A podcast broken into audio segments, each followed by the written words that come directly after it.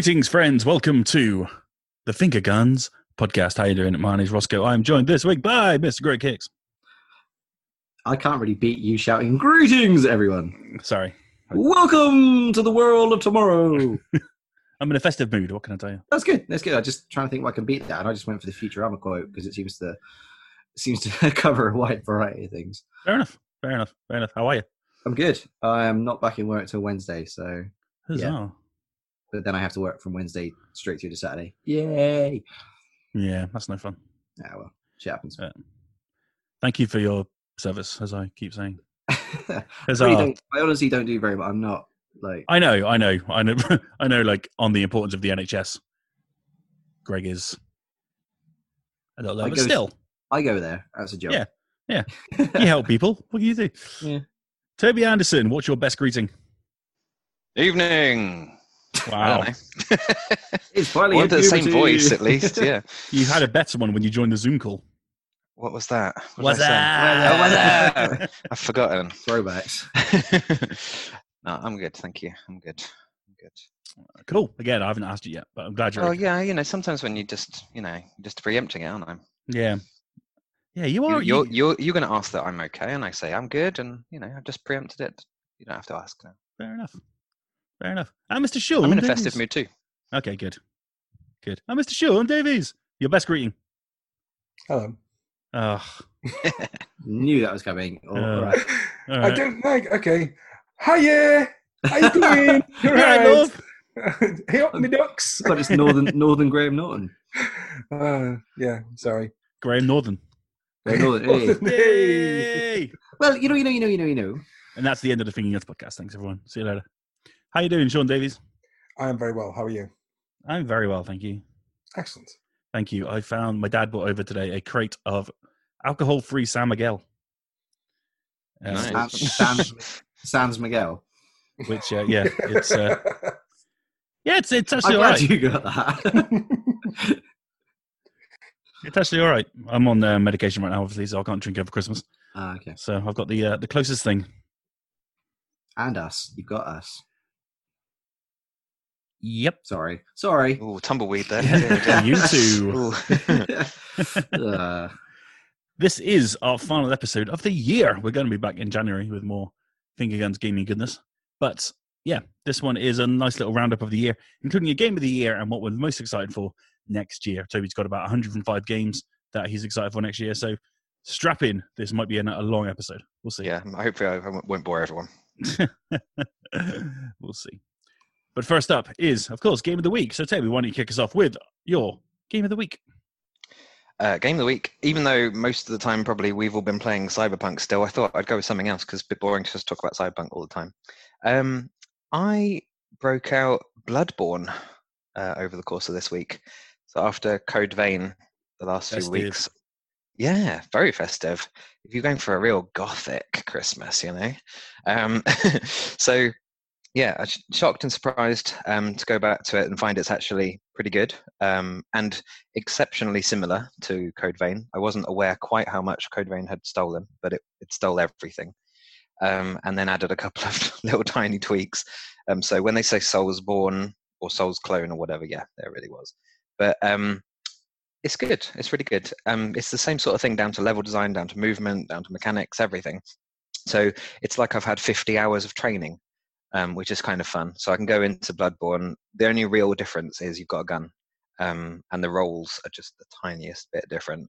Um, but otherwise, I've I've got used to that, and I'm I'm now trying to work out the gun, you know, better than than. don't rely on the gun. No, I, I don't like the gun. I much prefer rolling. Um, the gun is is tricky. You've got to fire it exactly the right moment to stop yeah, yeah. The, the, the gun's you parry. It's not a. yeah, yeah. Some of these games are really good for parries. Like parry works really well in Ghost of Tsushima, um, and and here in Sekiro, but it's not I- something to rely on in uh, some of the others. I was just about to say consider it like a Sekiro, and then you haven't played Sekiro. Yeah, Yeah, You, well, you've got to get to wait. You've got to wait until they're just about to hit you to fire. Yeah. What gun did you go for? uh, Blunderbuss. Yeah, good shout. Because that is literally like it opens up for visceral attacks, and yeah, I have managed a few visceral attacks, and I'm fi- five bosses in in only like four days. I thought I was doing pretty well there. that, that is good for Bloodborne.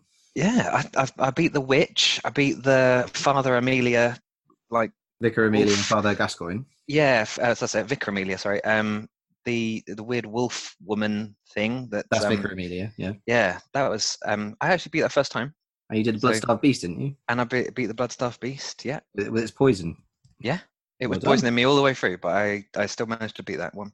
Um, so yeah, I'm really interested. I'm really into it. The the thing is, uh, just like I said about it before, Greg, it's it's it suffers from having just absolutely no story. If you, if you read a little bit of the items, there's some lore, and obviously you're on a hunt, and everyone you know everyone's starved of blood, and they're they're searching for vile bloods and things. There are things in there that you can you know tangible things, but it's not a story. It's not a plot. So it's um it's it, hard to get into in that respect, which is why I got bored of it before. Um, I think this time I'm I'm sort of buoyed up by how much I enjoyed Code Vein. I can just sort of fly through half of this without really worrying that there's no story. Um, so I'm I'm I'm definitely in for it for a, for a while. I think still it's good, and then I'll try Sekiro next. That'll be the next one. There, there are people out there that claim that Bloodborne has one of the deepest, most nuanced stories Yeah, that, video games. uh, I wouldn't say nuance. It's not exactly like subtle There's- like a rapier, but there is a really lots good of lore story in there. Yeah, there's lots of lore in there, and there is a story. I won't say there's no story, but I wouldn't call it a plot. That's the difference. There is. it's not a plot as such. There is. It tells you. It tells you at the start. You're a hunter. Yeah, that's not a plot. It tells you. Cool. It tells you what you're doing. What more do you need? you need some things to happen that would that would actually make a plot um such as a incite you've got an inciting event but you don't really have you know the other parts to it You've got motivation. You've got an end goal. You're hardly even told that you're a hunter to be perfectly honest that that bit It's, is it's like, the one of the first really- things it says. This is welcome hunter. yeah but that's it it doesn't tell you why you're there or what you're meant to be doing or anything Hunting. it just tells you you're a hunter Maybe his name is Hunter. Hunter it's not there's not a lot to it um that's my Hill so, so Helmsley. people can say what they want if, if they like it and they like the story then great good for them i just I, I like a plot that has a lot more going on Hand holding. than that not hand holding i'm going to say spoon fed to you. more plot things other characters that talk to you and dialogue that actually means you know this person makes this change to this person's you know trajectory through their story or an arc of some kind they're not there I think you're asking a lot of a Soulsborne game. yeah well i probably am anyway, that's my game of the week. Um, it's uh, it's it's really fun, and I should have given it much more time four years ago. But I needed I needed training with a much more handholdy game like Code Vein. So the advice is, if you do want to get started on something like Bloodborne, just play Code Vein for 50 hours first. Yeah, yeah. And you use the you easy way platinum in. trophy? very very easy way. In. I'm just gritting oh, my and and, It's and like, just miss out "Ah!" on a platinum by one trophy. Yeah. Uh, Oh my god. what uh, what trophy was it? A, a multiplayer trophy. So there is one. There's one trophy that you get. Uh, you have to get 400 medals, and the medals are most easily get, got by doing multiplayer. So you can get a multiplayer. Every single boss will get you a, a medal if you do it co-op. Okay. But there's no one playing. So the only other way to earn these medals is there are two of them available per playthrough. So you'd have to play the game through. What's that? Eight? No, 200 times. Yeah, it'd be all right. And I'm not. I'm not up for that. Fair enough. I mean, how, how many? How many would you get? thr- How many would you get as a co-op player? Uh, you could get you could do the little the little maps that have got five bosses per map, um, and you could just get like five medals every single time you did that map, and that would that would take you maybe five to ten hours, and you could get the trophy Hmm. Holy shit! Uh, rather than four hundred to six hundred hours doing it two hundred times. So what you're Wow. saying is somebody, one of us needs to get Code Vein, and you need to Yeah. walk it, and then You could just get Code Vein and just sit on that map, and I just keep farming. you don't even need to do anything. that sounds Fair good enough. because I'll get the medals too, won't I? Yeah, you and would. then I could get the platinum trophy Oh, without you- getting the bus. You'd have got the hardest trophy done. Yeah. Lured him in now. Ah, if, if anyone out there has Code Vein on PS4, do let us know. Yeah. Toby just I'll wants you to hang out. you can just sit there and I'll earn trophies. Yeah, It's all good. lovely. Mr. Greg Hicks, your game of the week. As well as playing Cyberpunk and still finding it hard to defend the game because I don't know, I'm still waiting for it to be patched and all that. I've gone back to specifically today. I've gone back to Batman Arkham Knight again, and it's surprising me how much depth is in that game. even even like the base game because I'm going through the DLC stuff at the moment. But uh, I wrote it off the first time I played it through as just really annoying, like too much emphasis on the Batmobile and the tank sections, and there is. But once you get past all that, there really is some well explored and well written content in there and stuff like that. So yeah, I've been grinding that today just uh, to have a bit of a break from Cyberpunk, really. Um, uh, that's pretty much my game of the week because that's I've only really played Cyberpunk and then Batman today for about four hours. So Mm. yeah, I can't I can't really. Oh, and I, I I started a bit more of um Xenoblade Chronicles on the on the uh, Switch, Okay. but I haven't. I've I played it previously on the 3DS, and I think I've hit the point where I was then, so I've not really done anything new. But because I am sort of pushed for time, I put it on casual mode because I just want to get the story done. I don't want to grind hundred odd hours into another JRPG. Fair enough. When Arkham Knight first came out, were you one of those people who didn't enjoy it so much? I no, I did. Um, I had the I had the, the Arkham Knight twist spoiled for me, which was fucking great. Uh, no, I enjoyed it, but I think I what was it, five years ago, I was one of those people that really bought into the whole like, if someone on the internet says they don't like it, I go, yeah, that's a good point actually. And I think it was funny enough, it was Last Jedi that turned me around on that kind of toxic way of thinking because I watched Last Jedi, saw the internet thing, and went, yeah, it was a bit shit. And then I watched it again and formed my own opinion and went, no, I quite like Last Jedi.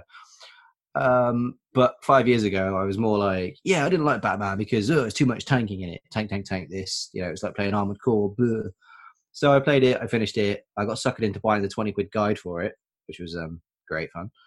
So I've still got the really nice hardback special edition guide for it. No, I enjoyed it, uh, but that was it. It was one and done. Traded it in. So I hadn't really touched it in a few years. And then I think I borrowed. I must have borrowed someone's uh, Xbox One copy a couple of years back, and again just cruised through the story, just for the sake of some of the achievements, and then gave it back to them. But uh, yeah, as it's on Game Pass, and I got the season pass stuff for like I don't know six pound the other day, so yeah, I'm actually putting a bit more time and effort into it. I probably won't 100 percent it. I'm not going to do all the AR missions and Mm. all the fucking uh, bat, uh, the Riddler trophies because they can suck a dick. But yeah, I'm just going through the the more sort of engaging content like the extra missions and story, like the expansion pack stuff, which is all in the season pass. So yeah, it's it's it's changed my opinion on it. Yeah, Cool. but it has a very annoying film grain on it that you can't turn off. And apparently you can on PC, but you can't on console. And they're disguising it with lots of rain and stuff as well. But yeah, there's this obnoxious film grain, which just puts me off sometimes. But yeah, I'm enjoying it. I still think Arkham City is probably my favorite one. Yeah, I'm with you on that. But yeah, but Knight was Knight was good. And so, so I'm enjoying that. That's that's been my my sort of more focused game of the week outside of Cyberpunk. Nice. I love Arkham Knight. It's great. Uh, Mr. Sean Davies, your game of the week. Um, Cyberpunk plus a game called Dark, D A R Q.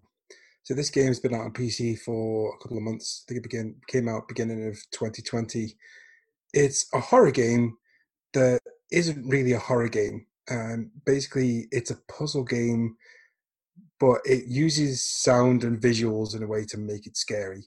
So it's not really, it's not massively gory, um, and it's not like full of jump scares, but there are a few jump scares. It's more to do with like it's more like a Tim Tim Burton style puzzler uh, that's creepy, and it is ingenious in the way that it does its puzzles. All of its puzzles are based on perspective and uh, basically using like creepy objects to solve wacky and weird puzzles. Uh, for example, in one level, you you walk down a street, and the whole game is played side on. So you can move your character left and right, but you can't come forward or back. It's like played on a, a two dimensional slice of a 3D world. But on this one particular level, you can rotate the entire world around a central part. So every time you rotate the world, you can then travel on a, a different 2D plane. It's a genius game, really is genius. Um, I'm, I think I'm near the end now, and I, I'm quite impressed by how scary it's managed to be without having to resort to gore. The, the, it's it's more like uh, like Little Nightmares, where it's it's creepy, uh, and, and it uses sound so well because it's a lot of the game is silent, and the only th- the only noise is the player character's footsteps. So, like when you walk, for example, when you walk off a screen and you walk into the next part and you see one of the like shuffling enemies, that they they are they are grotesque, but they're not gory. He's like his arms are all twisted around his face, so he can't see when he's shuffling around, and you basically have to go and hide in a little hidey hole while he goes past. It's that kind of kind of puzzles. But it, I, I'm going to try and get a review out before Christmas because I'm very impressed with this game. And if you if you are looking for something that is spooky, I know it's exactly the wrong time of year to release it. no one is looking for a horror game just before Christmas. Um, but th- this game is is a very thoughtful game, and it does some interesting things with perspective and the way that you solve some of the puzzles is just insane. Uh, a high high recommendation for me, and when my review comes out, you'll you get more details on that.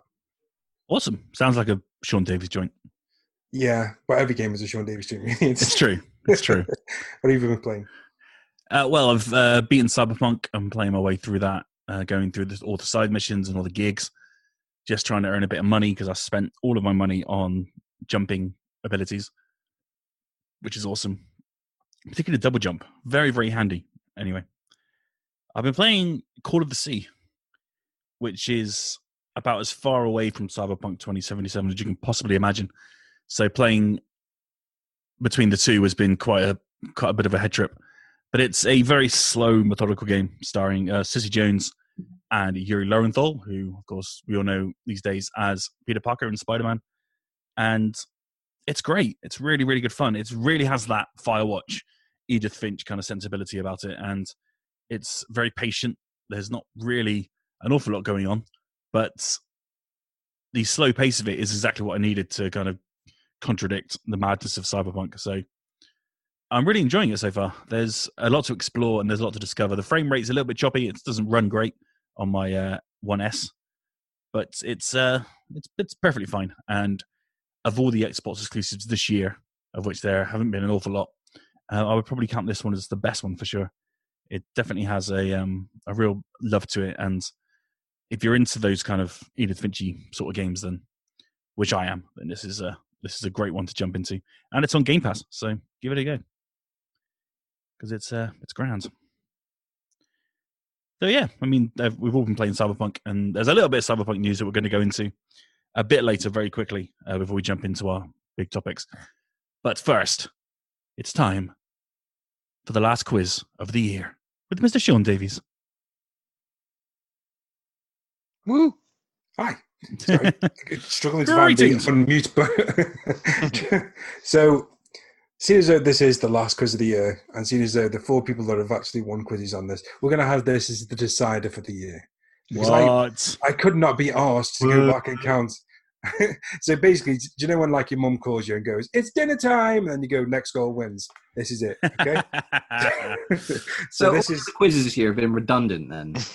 yeah, yeah. It's it's like you know when you go on a quiz game and they get like the first round is like if every question you get five pounds and then the next round is a hundred pounds. Yeah, this is the, everything else was the first round. This is this is the final round. Unbelievable. And seriously, we're talking about game of the year this, this, today. I've decided to go back through the last decade of games and find the highest rated game on Metacritic each year to ask a question about that game. I thought this would be less um, kind of biased to any of you, but it seems like there's a bit of bias everywhere. Um, and a bit of bias everywhere. I, was like, I like that. I like that. Okay, when, when, There's when so much unbiased bias. No, but I, every time I ask one of these questions, one of you is going to go such X bias. All right, okay. guarantee it. Okay, so um, this, we won't let you down. I'm going to tell you each game, uh, the year it came out, and then I'm going to ask you a question about that game. So um, if you've never done this before, I'm going to ask the questions now. These guys are going to write down their answers. Towards the end of the podcast, we're going to get the answers, and then we're going to find out who won the whole of 2020's quizzes.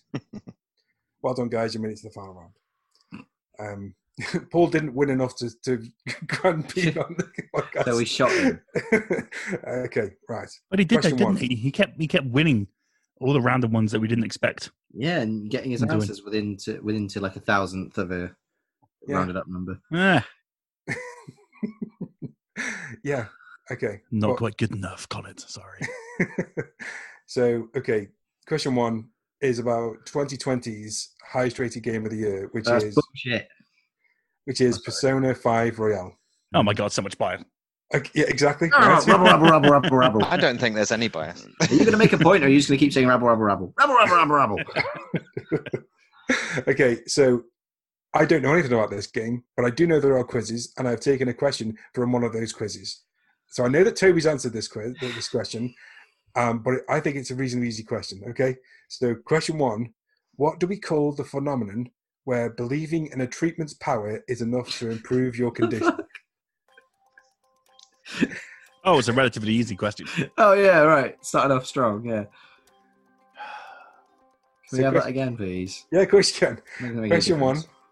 Question one: What do we call the phenomenon when believing in a treatment's power is enough to improve your condition?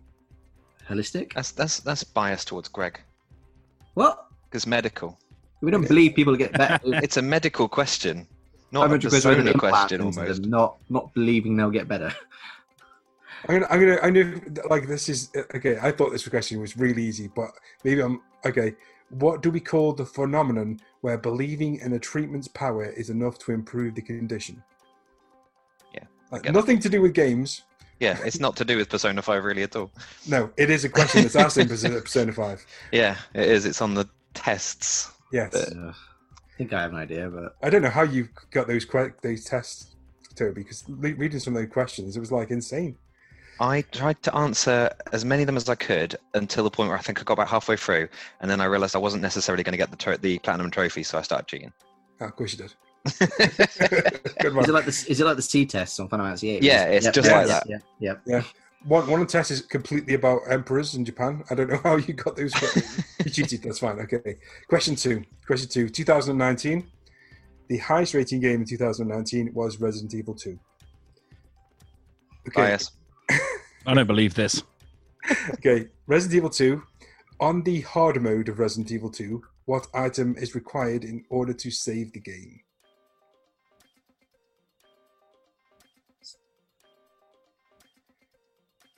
So, question two on the hard mode of Resident Evil 2, what item is required in order to save the game? Fuck, I actually don't know this one.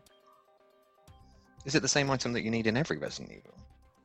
Uh, I'm going to tell you, it's not it's not required in easy or normal. It's only required in hard.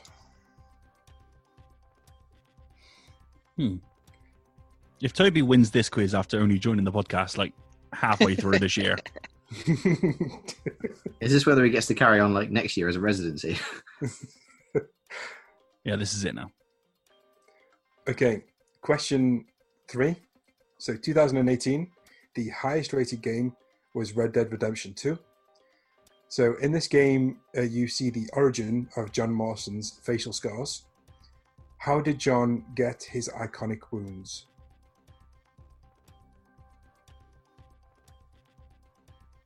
So, question three in Red Dead Redemption 2, you see the origin of John Marston's facial scars. How did John get his iconic wounds? He took off his suspenders too quickly and he hit him in the face. ah, God damn it, boy! Boy, that's that's Arthur, isn't it? uh, yes. Okay. Um, question four, 2017. Uh, so the highest rated game of that year was Breath of the Wild. Okay. In this game, it was. Uh, in this game, what is the name of the King of Hyrule? Was it King Remo, King Red Leon, or King Rhoam? So, question four in Breath of the Wild, what is the name of the King of Hyrule?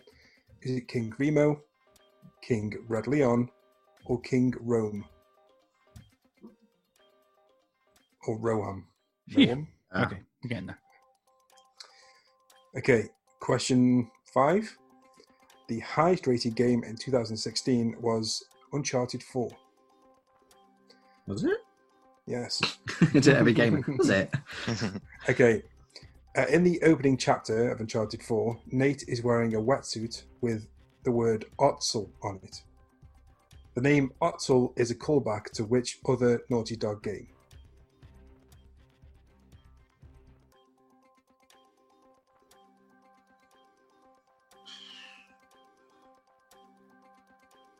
So question five. In the opening chapter of Uncharted 4, Nate is wearing a wetsuit with Ottsel on it. The name Ottsel is a callback to which other Naughty Dog game?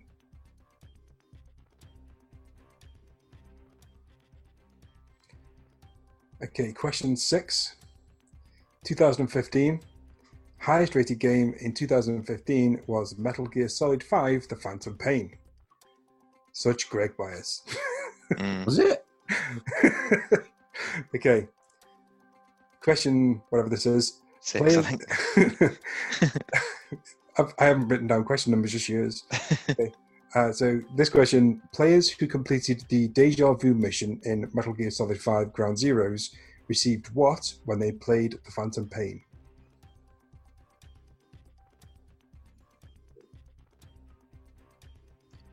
So question six: Players who completed the Deja Vu mission in Gears of War, uh, Gears of War, Metal Gear Solid 5 Ground Zeroes received what when they played the Phantom Pain?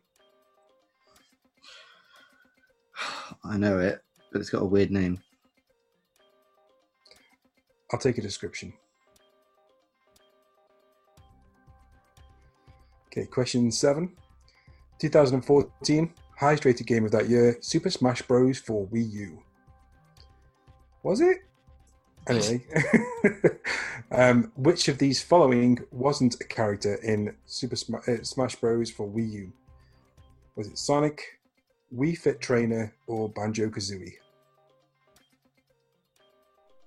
So, which of the following wasn't a character in Smash Bros. for Wii U?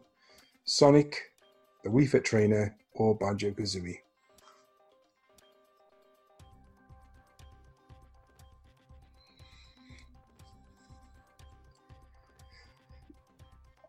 Okay, question eight.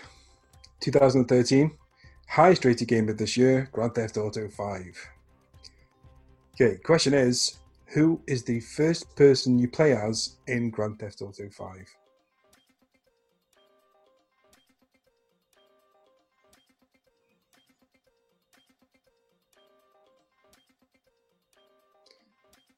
The question eight Who is the first person you play as in Grand Theft Auto 5? We just have a first name, is that right? Yeah, I'll take first name. Not sure I can remember any of them surnames. Yeah. Okay, question nine. And I probably get it wrong because there's three of them. well, you got a one in three chance. Yeah. Okay, question nine. Um, t- 2012, and the best rated game of that year was Telltale's The Walking Dead. Was it? No? Yeah. Um, Oh god, that joke got really old fashioned. I know. Did it? Did it? Do you? Um, okay, in the game, Kenny and Katjaa's son, Kenny Jr., was better known by what name?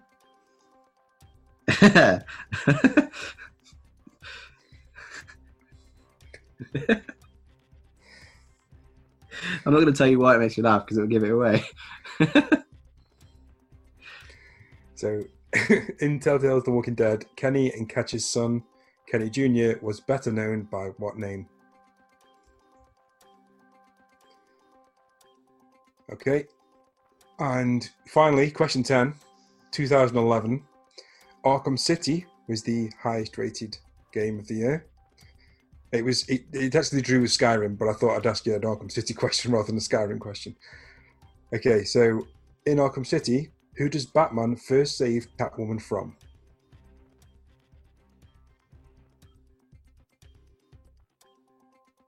Question 10. In Arkham City, who does Batman first save Catwoman from? And that was your quiz? Damn. Oh well. Just happy to play. Hey, don't don't try and invoke the poor magic now. oh, I've only got two out of ten, guys. Oh, I think I've done all right. I just haven't done enough. I don't think. I think that I think that quiz was was quite difficult. But you know, we're playing for keeps here, so Indeed. this is for all the marbles. no, it was fun. Thank you, Sean. Our pleasure. what happens if is a draw later on? Are we all winners of the year? Oh, Okay, that'd be nice, wouldn't it? Yeah. Yeah, That'd be nice. Yeah. So whoever Everyone gives, that's on- whoever gives their whoever gives their score first, everyone goes, yeah, yeah, I got that too. Yeah. Yeah, yeah. So we'll leave on a high, and not cow down to Sean's um, Thunderdome logic of three men enter, one man leaves the winner. Um, yeah. Except the next time we have a podcast, including Paul, he's gonna be like, "Everyone's a winner, but Paul." All right then, let's crank on with crank on. Let's Crank on, or Let's crank on. Hmm. Crank on. Let's crack on with both barrels. Right, this is both barrels where I go through the week's news and then we finish on a big topic. So I shall crack through some of the cool stuff that I found going on in the world of gaming this week. Halo Xbox 360 games are going dark on December 2021. 343 Industries have announced online services for Halo Reach, Halo 4, Halo 3, Halo 3 ODST, Halo Combat Evolved Anniversary, Spartan Assault, and Halo Wars will all end by December 2021. You'll be able to continue to play these games after this date, of course, but certain online features, such as online matchmaking, will go offline. It means Halo 3 online multiplayer will end 14 years after Bungie's wonderful shooter came out in September 2007. This also applies to these games running on newer consoles via backwards compatibility, as the underlying software is still the original Xbox 360 content and thus relies on legacy online services. Hot on the heels of the news that Among Us is now on Nintendo Switch, another console has joined the murder party, as the game has now been announced for Xbox and will be available on Game Pass when it launches. Oh, and if you have Xbox Game Pass for PC, you can grab Among Us for free right now. The scheduled deduction game is due to arrive on Xbox consoles sometime in 2021, although an exact date for the launch has not yet been announced. As detailed in the Xbox announcement post, it is already available if you have Xbox Game Pass for PC, so you can jump in straight away. A page advertising the standalone version of Marvel's Spider Man Remastered has popped up on the official PlayStation website. At the time of writing, the only way to obtain the remastered version of the PS4 game is to buy Spider Man Miles Morales Ultimate Edition, but now it has its own listing on the PlayStation website. Fans are now speculating that it might be teasing an imminent standalone release, as there's no mention in the page's small print that you can only play it if you buy Sony exclusive Miles Morales Ultimate Edition. Assassin's Creed Valhalla launched in November with a shop selling cosmetic extras for real money, but to the surprise of many, the XP boost packs sold in Assassin's Creed Odyssey were conspicuously absent. Not to worry, the controversial microtransactions have now arrived. A recent update from Ubisoft has introduced the XP boost to Valhalla's Helix store. This boost grants a 50% increase to XP progression and can be used across all save files. It will cost you though. The boost can be bought for 1,000 Helix credits, the equivalent to £8.58. A similar pack can be bought to earn 50% more silver, while a pack combining both the silver and XP boost will cost you 1,500 Helix credits or £12.88, 1,050 packs. And finally, Alien Isolation is the next free game on the Epic Game Store. Hang on, Alien Isolation won't be free by the time this podcast goes up. This is hilarious to listen to. Yeah. no, because it's going to go Sorry, up the next day, isn't it? Yeah, okay, fuck this one then. Alienation, alien, alienation. Alienation, yeah. That's the old film, yeah. God, that was hard work, and it's just absolutely Alien nothing. Isolation will be yesterday's free game. yeah. Okay. Fuck Do they then. are they are they still free for You more days you've after that, that day, day? I think. You've got No, to you've redeem them on redeem day. one by one. Yeah. Right. Then Okay. it's not worth talking about. What a massive waste of time. I'm sorry about that. Okay. Uh, So that was both barrels. The big topic then, of course, is as it was last week, Cyberpunk 2077, and it hasn't had another good week. This week saw Sony take Cyberpunk off the PSN store for the foreseeable future until CD Projekt Red get their shit together and actually fix the PS4 version of the game. The Xbox game is still available on the Xbox digital stores and the PC, but Sony have ripped it off the store citing refund issues. You still can get full refunds for the game if you go through PSN and through physical retail as well, I think. But you cannot buy the game right now on PSN, which speaks to a kind of a bigger issue. Uh, we're going to jump into this a little, uh, just very quickly, before we jump into our big game of the year conversation. But I'm going to take this one to uh, Anderson to kick off. Was Sony right to take this thing off PSN before it gets uh, in, until it gets fixed?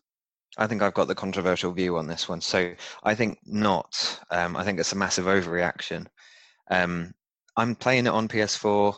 I have been enjoying it. There are a few graphical glitches and, and you know funny glitches, but overall, I'm not seeing the kind of performance issues that people are talking about. I'm not seeing massive frame rate drops. I'm seeing a pause every now and again, but then it comes back and it's fine for you know hours and hours. It just does that every now and again, but plenty of games do that. I'm never seeing any of this potato graphic stuff Um, and I've seen quite a few videos that are very suspicious. They're saying they're console graphics, and then you can see people go into menus and change all the graphical settings. And I'm like, those graphic settings aren't available on console. So why you can't be on console?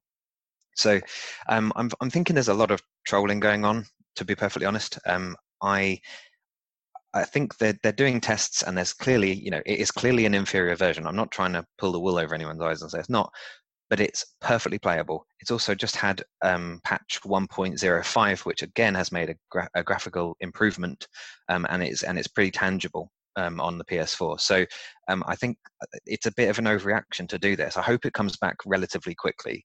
Um, you know, when they've dealt with the refund issue, because I don't think it's that much of a problem. I also would love to know who, you know, what kind of uh, what kind of percentage of people are actually going to take advantage of getting a refund? Because I think more people are going to be like, well, yeah, but I want to play the game. Regardless of whether it gets better later, there's going to be a camp of people who are, I'm going to wait and I'm going to wait until it's perfect before they ever play it. And there's all the people who've already bought it, and they're just well, you you either have to give up on your game halfway through your save wherever you are right now and get your refund, or you have to carry on. You know, um, and I just I don't see. I certainly couldn't give up on it myself just to get a refund. I, I don't see I don't see how I could do that at, at this point. I've just got to um, act three. I'm just starting act three, and there's just no way I'm going to go back on it now. It's perfectly playable and it's perfectly, it looks fine. Um, it doesn't look amazing. It doesn't look like what they promised, and I totally give you that. But it's it's not it's not this terrible thing that everyone's making out. It's a good game, and it's getting a rough ride, even even from the worst console potentially. Although I hear that Xbox One is actually worse than PS4 slightly, um, but I'm playing it on the worst it can be, and it's perfectly fine. Um, so yeah, I think it's an overreaction. That's my main point. It's a very interesting one. Do you think this is Sony telling CDPR to kind of go fuck themselves after they didn't talk with them think, in, in regards to the refund? Yeah, that that could well be one of the reasons. Yeah, that's that's a that's a good a good thought. It, it's it could well be Sony exercising. You know, we have got control over this store. You know, like we've seen plenty of other providers do over the course of this year. Um, so that that's a kind of cynical way of looking at it, but but probably right. Um, I think CDP, CDPR didn't do themselves any favors. They they they kind of didn't show us anything, and then at the same time, I think they made a terrible mistake by actually apologizing about it. Um, have you ever seen, you know, like an, a, politicians? We always want, we always get annoyed at politicians. They never say sorry, you know, and, and but when they do, when they finally say sorry, it kills their careers. It absolutely kills them, and they can't recover from it usually. So why CD Projekt Red then said sorry? You know, why? Why? I think saying sorry is the worst thing they could have done. They should have just bulged through it, just gone straight through it. It will be patched very soon. It will be patched. We know it's like this. It will be patched. But to be honest, they'd already made a sort of sorry, sorry, sorry. They they do that already with their yellow banners that come up on Twitter every couple of months telling you there's another delay. So we already know they're a kind of a sorry company. Um, but it's yeah, it's shit. They're losing money by the truckload. I just feel sorry for the devs in the background, the people who've made a beautiful game. Um, regardless of the fact that they weren't allowed to finish it on time, you know, uh, the way they wanted to finish it. That's a real, that's really annoying. But they've made such wonderful stuff. There's loads of wonderful stuff in there. Yeah, I agree. It's a great game, and the devs are uh, the devs deserve recognition for that. I think. Yeah, absolutely and um, yeah, they're getting a little buried right now under all the uh, uh, the madness. Uh, Sean, what's your take on this? I think you had. I, I think I saw you on Twitter the other day uh, discussing it, and you weren't exactly on CDPR's side. Uh, no, they they buried themselves. To be fair, um, the the issue they have is is the fact that they have said that they that people can go and get a refund, and this is something that um, it breaks to, to say that it breaks Sony's terms and conditions. So the the terms and conditions of any game that you buy on on Sony, it's the last tick box that you click before you buy a product. Is I know that once I start playing or streaming this game, I cannot get a refund. The point being that Sony have checked that will not break your console, and the quality of the product you buy from their store is not a responsibility for them. It's a responsibility for the consumer to check the, the reason that CD Projekt Red have, have, buried themselves is because they said quite rightfully, we we were a bit, a bit cheeky. We hid the quality of the console version, and we then told you to go and get a refund. And Sony have rightfully said, okay, no, pull the game. It's the same as any other product. You know that if, if you if you were to try and sell a, a faulty product, and I know that Toby's saying that he isn't having issues, but there are there are some people who are having a lot of issues, and I think this is one of those situations where, depending on what kind of model of PS4 you've got, or you know what kind of hard drive space you've got, or you know how much dust you've got in the console, depends on the experience you're getting. Uh, because I, a few people that I know on Twitter are getting absolutely battered with it. Um, they cannot get through 10 minutes of play without it crashing, and they are getting potato mode graphics. Um, and a, couple of them are getting angry with people that are, are, saying, you know, they, they've shared their videos, and people are saying, well, mine's not like that. And it's like, yeah, but theirs is. It's clearly um, not consistent. I think you're absolutely right about model numbers and RAM and all that stuff, because I've cleared out loads of other stuff so that it would have as much RAM as possible. Yeah. So uh, there are people that definitely should have got a refund, and that basically CD Projekt Red have, have hold their hands up and said, "Yeah, we made a mistake. This we should not have sold this in this this state." Um, and uh, like with any product, if if somebody holds a hand up and says, "You know, this is not a a quality, this is not a a piece of software or anything that isn't isn't up to isn't up to snuff," you should shouldn't then be able to continue to be able to sell it you know, it's like Paul's analogy with the three wheel car. If you sell a three wheel car uh, and then promise the wheel later, you know, you still you, you can't con- continue to sell a three wheel car. It's it's not possible. And Sony have, have rather just put the foot down and said, "Well, you've told people to break our our terms and conditions. You cannot continue to sell this because more people are just going to ask for a refund." So they pulled it, which is a shame because you know, for, for everyone with a PS5 and everyone who can who has a version of a PlayStation 4, it will run on. You know, un, underneath all the bugs is a really spectacular game. It's just right now that it's not it's not there yet. So mm. big shame, and it's a shame that Sony reacted in the way it did because you know all I've had all week is Cyberpunk is now an Xbox Times exclusive, and it's like, oh my god, why are we here now? Why are you? I mean, it's just not, is it? I don't understand that that that, uh, that way of thinking. It's bizarre. It's just people in it. yeah, I mean that's the weird thing. Is like you see a lot of people having issues, and it's like I don't feel like I can go online and say about how much I'm enjoying this game. Yeah, you know what I mean. I can't go and say, yeah, you know what?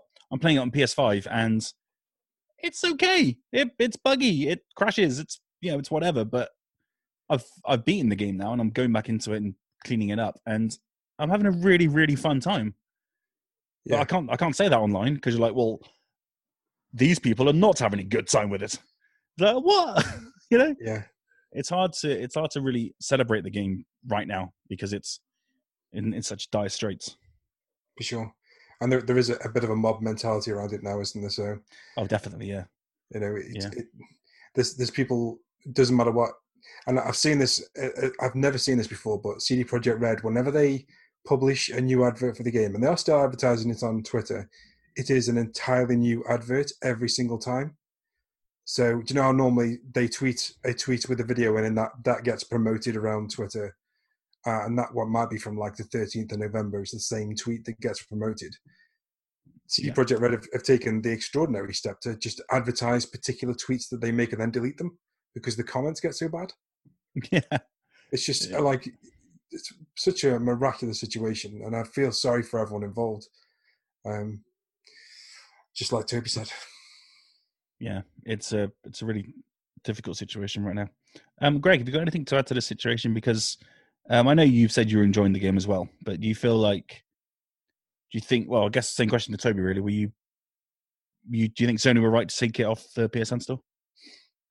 I think, well, I mean, Sean's covered it really, like with his points. Um, I, oh, it's hard to to summarize my feelings because I'm I'm in two minds, and those two have covered quite a lot of it as well. So I don't want to go like back and forth. I think it's almost like, like Sean said, Sony went, well, no, you the, the stipulation is you can't refund it, but it's almost like they've shown their their dominance and going, you can't just tell people to refund the game on our services. So fuck you, we're pulling your product. But I think and uh, there's that particular picture doing the rounds at the moment of that the kiddie who got his refund on the Xbox, which I think is fucking hilarious. He's like, "You refunded me, but you've removed it from my console. I still want to play the game." And it's like, Yeah. you can't have you can't have the best of both. Well, it's not the best of both worlds, is it? Like, because Toby asked in the Slack um, the other day, he said, "Should I refund Cyberpunk?" and I'm like, "Well, I didn't want to answer it. I was thinking, like, well, that's your decision to make, and it's it's down to your personal level of enjoyment. Like, I I'm thinking we could put it to a vote. Like, should Toby get a refund? no, I mean, I think it's on the whole, it's a sad state. Like the, the gaming industry is is a sad state of affairs when they keep releasing this kind of crap, and it's not just Cyberpunk; it's other games as well, like Andromeda, um, fucking Anthem. You know, um, Watch Dogs back when it was announced as, oh look how amazing it is. Oh, turns out it's not actually that good, and we still lap it up. So without getting too metaphysical, is is the fault on us for pre-orders? You know, there's always that thing about saying like don't pre-order games, blah blah blah blah. So do we bring it on ourselves by encouraging this kind of stuff and going, no, no, we want it that badly instead of waiting for it to come out? But if you've bought something, because because a mate of mine asked me, a mate Duncan asked me the other day, he said, um, would you get like if someone brought it back into game or HMV, would it qualify for a refund because it's not technically faulty because it still plays, but obviously it, there's a different degree of people like Toby's playing on a base PS4 and it's fine. Sean's saying other people are having different issues with different console types and that kind of stuff. So is it technically a faulty game? Like, is is the product broken or is it, uh, you know, is it a differing level of fault or is it just potluck on if it works or not? So, oh man, I don't really know how to answer it that any more than what those two have said. And it's it's such a tricky one. Like it's all well and good paying forty five quid for a game and assuming it's going to get better over time because of their track record. But you wouldn't you wouldn't do it like with anything else, would you? You wouldn't buy a book and expect to be given the last chapter in good faith when it turns up. yeah, exactly. Um, you wouldn't buy a film, and obviously, yes, there are deleted scenes in, in that they've decided to cut, but you wouldn't buy a film and then expect like a Blu-ray, for example, to be updated through your PlayStation or your, your Blu-ray player that the missing scenes, you know. I don't know. It's it's such a minefield because I'm of the I'm of the group that because I haven't suffered any catastrophic bugs or issues with it, I'm willing to stick through. Yes, I've invested. It feels like a Kickstarter, really. Like I've invested 45 quid in this game that's going to get better over time. But I can see if people aren't happy with it, then yes, they want to do the knee jerk thing and refund it. But then, how do you tell? I mean, how many units has it sold? How do you tell that many million people to to stick it out and just give us faith? You know, six months prior to it being ready. Yeah, there was eight million pre-orders. There you go. And if Um, half the people are going to refund that, how do you? I, I think Yeah. it's. I think. I think it's bullshit that the um, stockholders, shareholders, are going to sue them for misleading them to get funds. That is bollocks. And I, th- I think if you've they, uh, this whole like they misled us to obtain funds to to make the game. No, I think that's bollocks. But that's that's that's another thing that he's unfolding. And I've obviously just read the uh, the abridged version of that.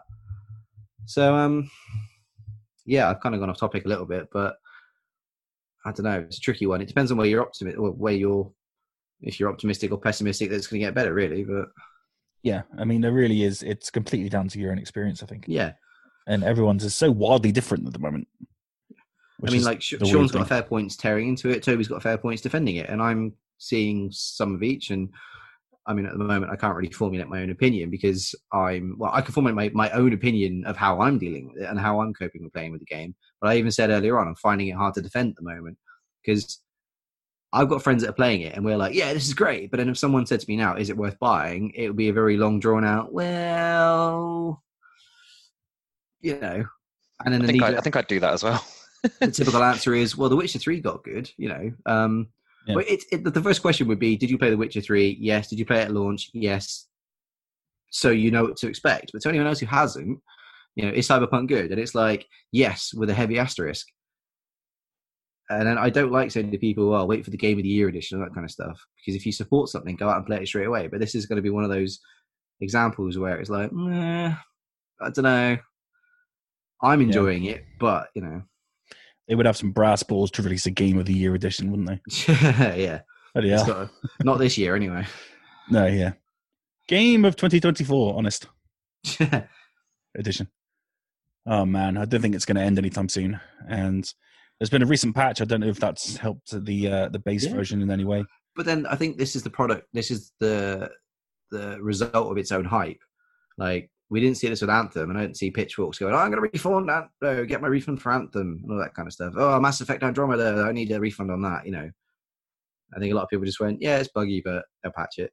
But because this is, it's like we said, the the analogy we used before was like the rod for its own back. Because it's such an overhyped game, that people suddenly think they've been lied to, and it's like, well, no, it's, it's having no worse issues than other games that have come out. I mean, I'm generalizing. There are obviously bigger issues in in game, but it's no different than any other ones that are broken or need patching. But because of this, the hype behind this one, everyone's pitchforking it. It's the same with the the issues behind The Last of Us and its subjects in there. You know, the bigger it is, the easier a target it is, and it's that knee jerk Me Too mentality of not not Me Too the the movement. I mean, yes, I agree with the knee jerk reaction type of yeah, yeah, I want a refund too. Yeah, yeah. Well, are you gonna are you gonna try and play it? You, oh, I want a refund. Okay, well, have you tried playing it? You know, that kind of thing. Yeah. I think this uh, this this notion of getting a refund but keeping the game just makes me laugh. though. yeah, that was an impressive uh, thing. It's like, oh, it's been ripped off my library. What? well, yeah, you can't just have a free game. yeah, that's not how that works. It was. Yeah. It's, a hell of a thread if you try and find it on Twitter. uh, He tries to argue the difference between a refund and a return, and it's it's beautiful. otherwise, that would be compensation, not refund. Quite yes. Uh, Topes, you got you Um, got something I to say? He, gonna- he keeps coming off of mute, and I'm like, oh, there we go. Ah, I'm just, just thinking. compared to what Greg said. no, no, none of that. Um, you asked about the patch. I mean, the the zero uh, one point zero five um, patch did did make some difference. I think it's it's changed a bit of lighting, and there's been a few missions that were crashing people's um, consoles that are now not crashing them. So it's made it much easier for people to actually complete the story, um, which is good. But I've not I've not experienced one of the one of those crashes um, up to this point anyway. So Bizarre. Good. Well, it's, it's a good then. thing. The, there the we go. patches, are- The patches are good. Uh, then they'll keep coming. There's meant to be a massive patch in Fe- in uh, January. Yes, and one following in February as well. Yeah. So that should be interesting. The best thing was I finished the game and the game crashed on me during the credits. that was brilliant. It's like some weird irony that I'm not allowed to see the names of people that made this game. like, the, yeah. the game just like hid, hid, the, hid the uh, developers from me. But yeah, the fun thing is I reloaded the game and and it started me back in the credits. oh, interesting. Yeah, that was fun. That's weird. So yeah, this the Cyberpunk saga will continue on and on, and uh, we will catch up with it next year. Fingers crossed, it's in a better shape then than it is now for uh, for base PS4 and Xbox One players, because it's a very good game and it deserves to be played without any of this bullshit discourse surrounding it. Alrighty then, let's get into Game of the Year. It is that time of year where we choose three games that we think were pretty damn awesome, and it's been a bit of a tough one this year. Uh, particularly for me, I've I had a list of about eleven games that I wanted to include, and had to narrow it down to four. And very last minute, I added a, added one that wasn't on the list at all. Uh, thanks to Sean reminding me of its existence, and it's been a bit, uh, yeah, it's been very difficult to narrow them down. We've been chopping and changing, stealing each other's games. It's been a whole thing. Uh, the full article, a full game of the year article, is now available on fingerguns.net. If you want to have a little read up of what we've chosen, but I'm going to go around the uh, around the pod and we'll talk a little bit about the games that we chose and the reasons why.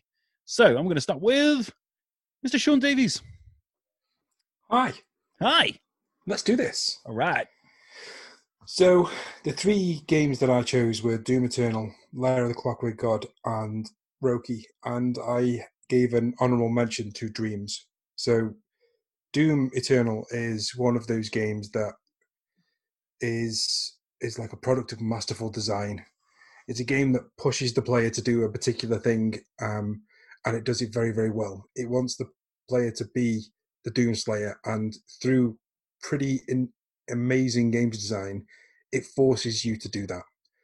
And by doing so, it just makes it one of the funnest and best first person shooters I have played in quite some years. It's better than the original Doom, the 2016 version, in almost every way because you're not trying to find pickups in the corner of rooms and stuff. You're basically beating the living shit out of every single thing that comes in front of you, and that's that's the aim of the game. Because if you don't, you run out of, of, of ammo, and it's just fantastic. Um, and yeah, I if I had to pick one game, it would have been a Doom Eternal, because I don't think I, I don't think another game has been as designed well as as that game has. Uh, so the second game is Lair of the Clockwork God. Um, I think everyone knows how much I love this game. I've been shouting about it pretty much all year. I played it on PC, then played it on Switch and reviewed it. I interviewed both of the developers on this podcast, which you should go and find because it was a lot of fun to, to make. Um, it's, it's a point and click adventure mixed with a indie darling platformer, and it pokes fun at both genres while celebrating the best of both. And it's it's quite an ingenious mix. It it's incredibly funny from start to finish, um, but it has its moments of real heartfelt, real emotional drama. And if you if you don't know what the premise of the game is, basically this this clockwork god is trying to encapsulate certain emotions. So it puts Dan and Ben through these simulations that um, basically tries to evoke those feelings. And there's there's like the fear part is basically a bit of Dead Space with with uh, like a point and click Dead Space, which is just it's it's great, and it, it's it, what's really fun about the game is that so many things that are paced out in like platforming games. So, for example, do you know in um, Celeste where you've got the whole gravity changing uh, effect? That's there in about two minutes in Lair of the Clockwork God. It's just like we know that you play these games. We know you play point and click adventures. We know you play platformers. We're not going to try and like mamby pamby your way into this and introduce these these things gradually. Let's go, and that's what I think is is so good about this game. And the last um, full game of the year a nomination was for Roki. Roki is one of those games that you can play with your brain turned off and enjoy very very nicely, very pleasant game. It's a it's like a graphical adventure game. You play as a girl who's trying to rescue her brother. But if you sit down and think about what happens in the game, and you look at the the deeper deeper meaning of what the characters do, there is like incredible symbolism there. Um, so basically, this this girl's family, uh, the the mother died, the, the father's now basically non-functioning, He's he's basically shut down and sleeps and drinks a lot, and that's reflected in another pair of characters in the game that are, are the villainous side of the game, and it's such a brilliant kind of mirror of the way that these things could go.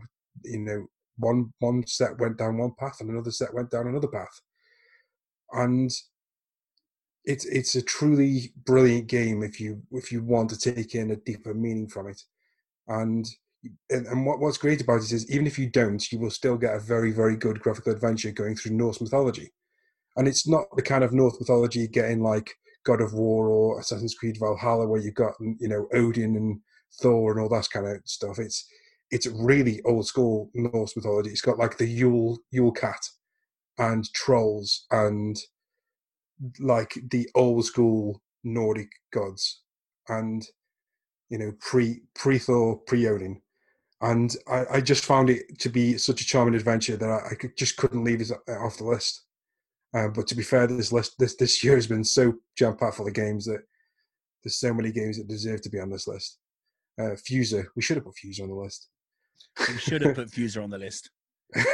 I thought Andy was putting Fuser on the list until, well, I'll go into Andy's in a second, but yeah, unbelievable, absolutely fuming.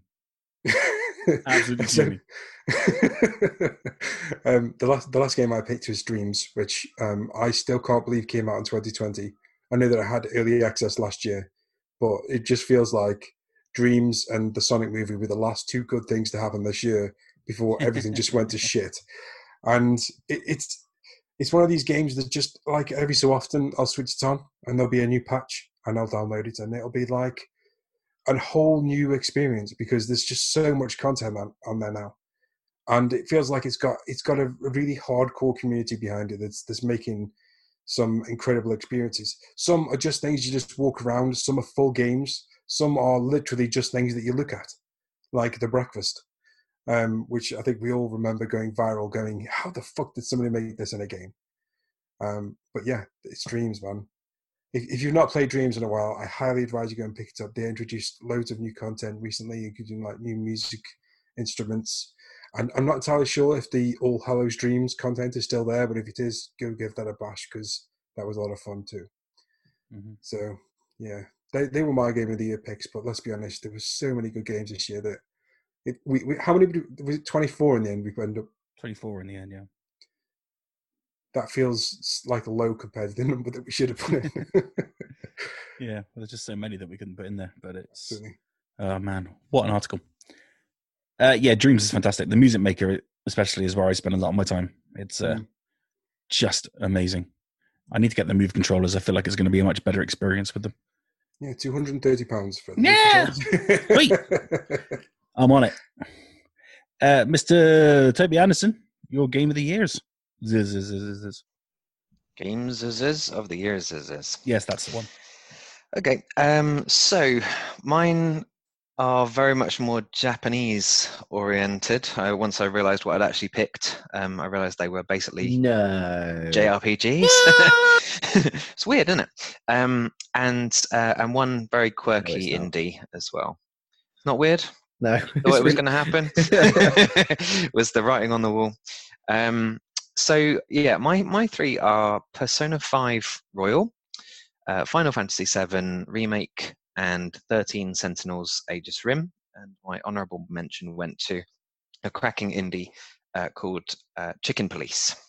So I'll um, I'll introduce each of those. So Persona 5 Royal, um, obviously Persona 5 came out, you know, four years ago, but um, in true Persona style, they then went away and rejigged it, put new stuff in the storyline, um, added loads of ease of play options, and um, made it into Persona 5 Royal and released that this year. That was in March. So in my world, that's the thing that was like the very beginning of lockdown um, for me was getting Persona 5 Royal and starting what was essentially lockdown in a school in Japan. Um, so I spent most of my lockdown first, the first lockdown in the UK, um, attending school, um, uh, being, being being a high school student, and then during my nights, um, fixing the ills of society um, by going into people's dreams essentially or, or into their hearts and then stealing their innermost desires to change their hearts basically so they be- become good. Um, and it it sets up this just wonderful world in in tokyo where these um, kids can kind of have the power that kids always want which is that you know you want to be able to affect society you want to be able to do these things um, that you're completely you know just don't have the power to do and they give them that power and it feels very um, cathartic to be able to just change what the adults are doing and feel like all the injustices of society are getting sorted out because of because of what you're doing. Um, it's really long. It's like 120 hours or so and i think it's about 100 hours minimum um, and i obviously tried to get the platinum so 120 hours or so which is a long long time to put into any game um, but it was well worth it. It's some some of the most amazing sort of living anime um, that you could possibly play, and it will become your second life basically. Um, and I think the storyline was what was really that really um, spoke to me was just, as I say this, this sort of injustice thing, but also that it's sort of dealt with things like like grooming and corruption and stuff, and the really darker aspects of Japanese society at the same time, and quite unflinchingly. Um, it, and it wrong-footed itself once or twice, but just overall, it was quite progressive for a Japanese anime sort of topics. Um, and it had that, you know, it's got a full like a full jazz um, soundtrack that's like RPG slash jazz, and it's really that's really really fun, um, and um, and has definitely um, inspired a lot of people with that stuff as well. So one of the most stylish RPGs I've probably ever played at the same time. So yeah, just there's just so many parts of it that um, that are really, really, really worth it. If I had to pick a downer on it, it's it's got combat that's just ever slightly sort of strained. There, there's there's only so many ways to play it in a way, but um, it's yeah, it's well worth well worthy of its game of the year status um, on on my list. I think. Uh, my second one is Final Fantasy VII Remake. So my most anticipated game probably of the year um, wasn't Cyberpunk. It was Final Fantasy VII Remake. Um, and this came out, what, um, May? June? I think. I'm not sure. Correct me if I'm wrong. Um, basically, uh, Final Fantasy VII is my favorite RPG of all time. I know Greg's is Final Fantasy VIII, but you know we can we can agree to disagree on which one. But I loved all those original ones. Um, but Stop Seven just using me as a comparison for your uh, for your arguments. Seven is better. Um, but um, this remake is basically what? What? What? What? I didn't quite hear you, but I think I know what you said. Um, basically, uh, Seven is like just this timeless story of um, eco-terrorism against uh, corporations, and it's got a very cyberpunky sort of feel to it, to be honest. Um, and it's it's just something that spoke to me as a kid, and, and I really really loved. Then to decide that they're going to make a remake of it, we've been clamoring for a remake for 20 years and saying, you know, once remakes started to be a real thing, um, that's the one we want to get remade. Um, and what what came was something that kind of transcended being a remake. So we've had remakes for like five or six years of, of all these different remakes, loads and loads of stuff across every different genre. And then Final Fantasy VII remake was like, you know what, I'm going to give you a remake, but I'm going to rewrite the story.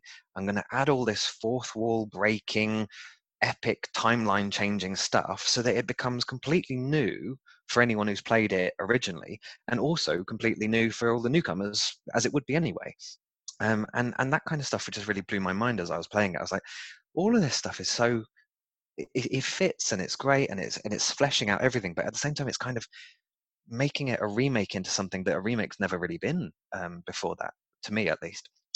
Um, so I think it's quite an quite an impressive feat. Um, in the same year that Square Enix um, managed to um, get Avengers so horribly wrong, they managed to get um, Final Fantasy VII remakes so completely right.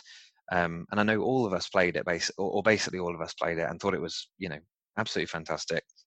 Um, they didn't, they didn't really mess it up. They had the music was redone into these amazing tracks. So just there's a soundtrack in there that's just incredible, and um, it did the memory of a of a truly great game proud. It's it does all of the stuff right. I think there's there's you know some worthy crit- criticisms that were leveled at it at the time are are to do with sort of quest structure. Um, but once you're in there and you get you get past some of those really really early ones where you're just fighting rats and things, um, and you get to things like Wall Street, Wall Market, sorry, and and the sort of you know the crazy drag scenes and the and then you get to the stuff with the fourth wall breaking, um, you know wraiths and stuff. That it's it's really incredible. So yeah, that's my second one. Um, third is a bit more left field. So this one was something I had no idea about at all at the beginning of the year. Never heard of it. Um, didn't know it was coming out. And then Facebook went completely nuts, telling me, um, you know, bombarding me just day in and day out with these targeted ads. Uh, you'll probably like this game. You should buy this game. Um, and I'm like, all right, all right, all right, what is this?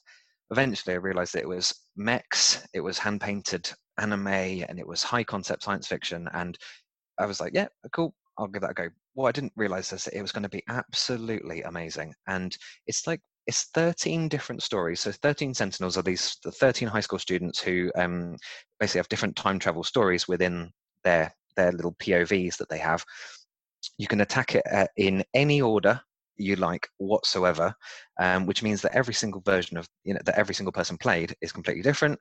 Um, and at the same time, it has it separates its battle system from its storyline system from its wiki system, and you can tackle all three of those in a completely different order if you want to as well. So I spent half the time doing like battles in you know a, a little chunk of battles and then a whole load of story stuff, or alternated them, and it didn't matter. There was no right way to do it whatsoever, which I found just incredibly interesting and and sort of freeing in a way, which um, meant that the narrative was just really really incredible to get into.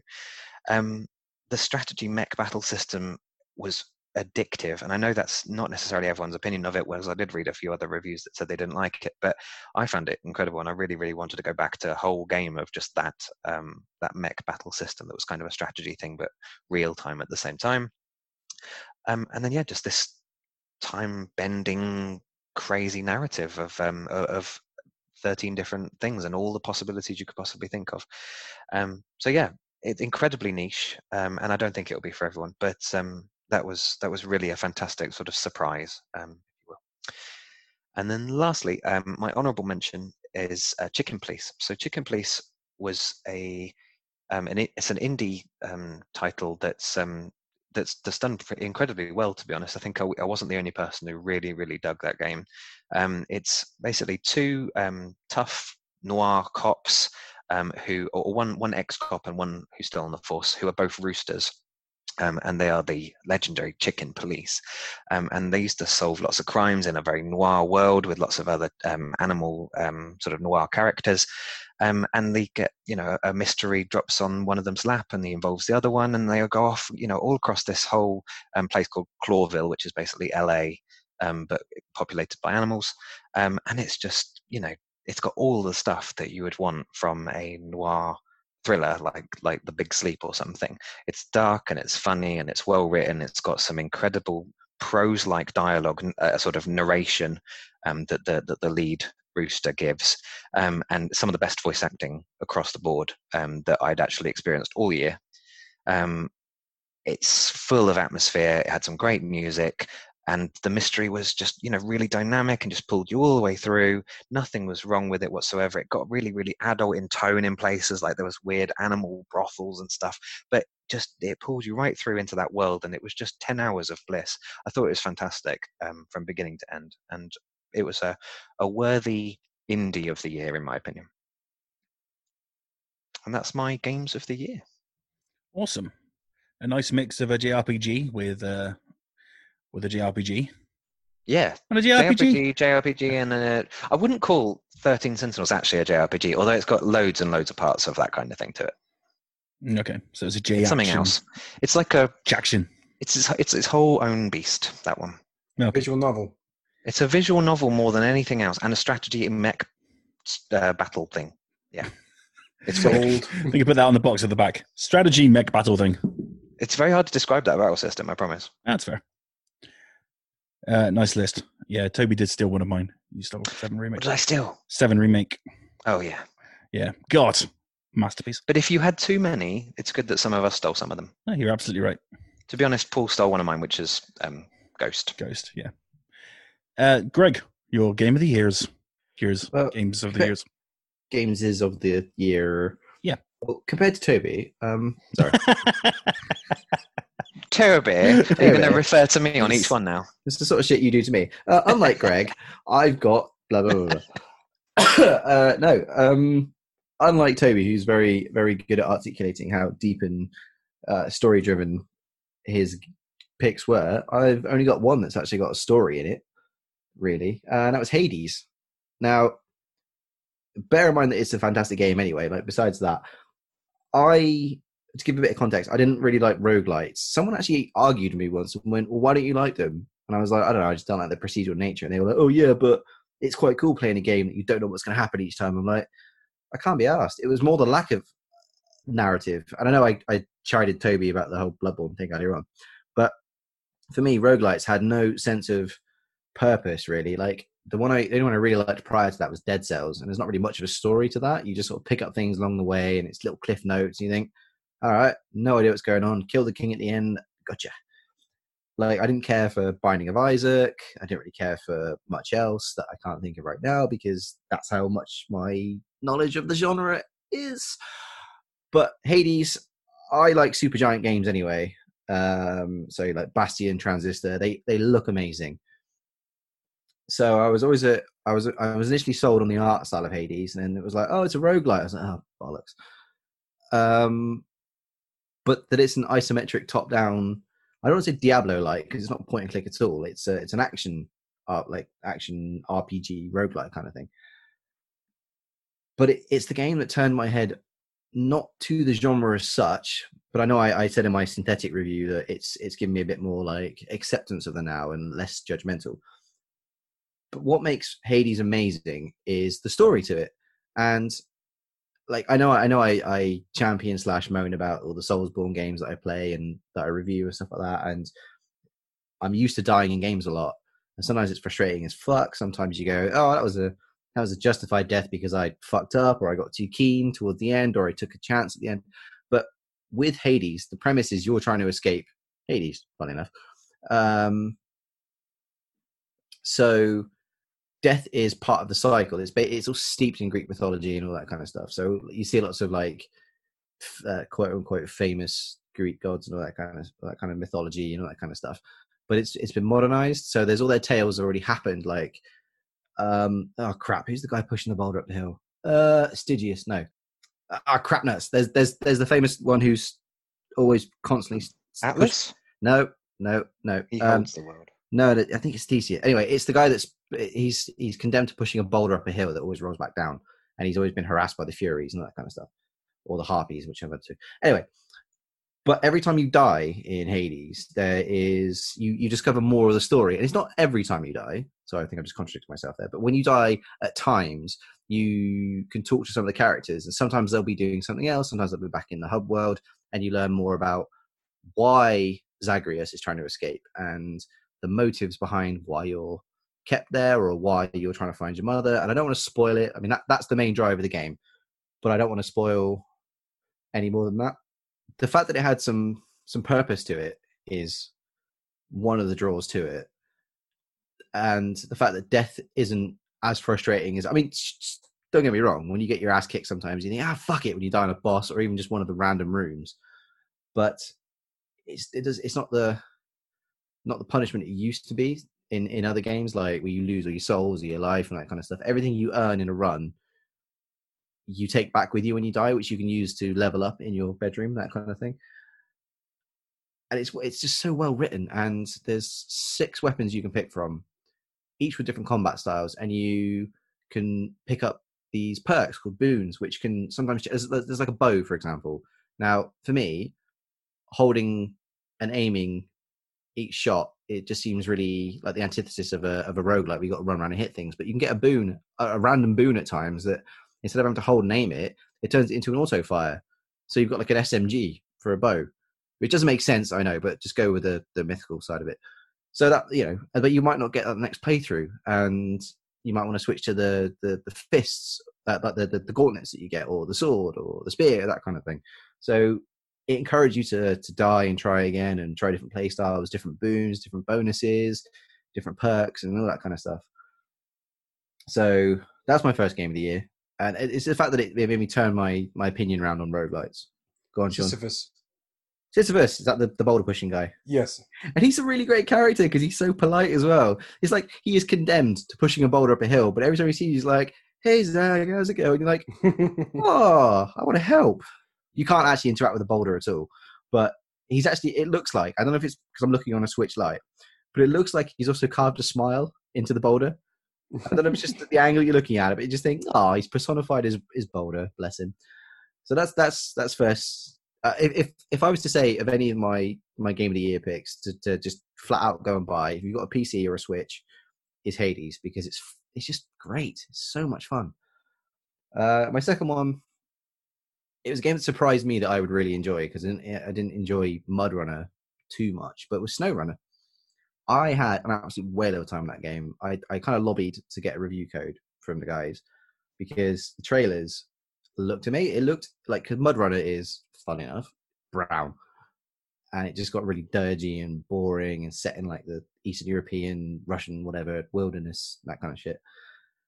But SnowRunner's like the brighter dynamic cousin of it and it's the same principle. You you you move haulage. You start off doing like timber and fuel and that kind of stuff and then you start moving like mobile fucking plants. I don't uh, yeah i like like plant machinery not shrubbery.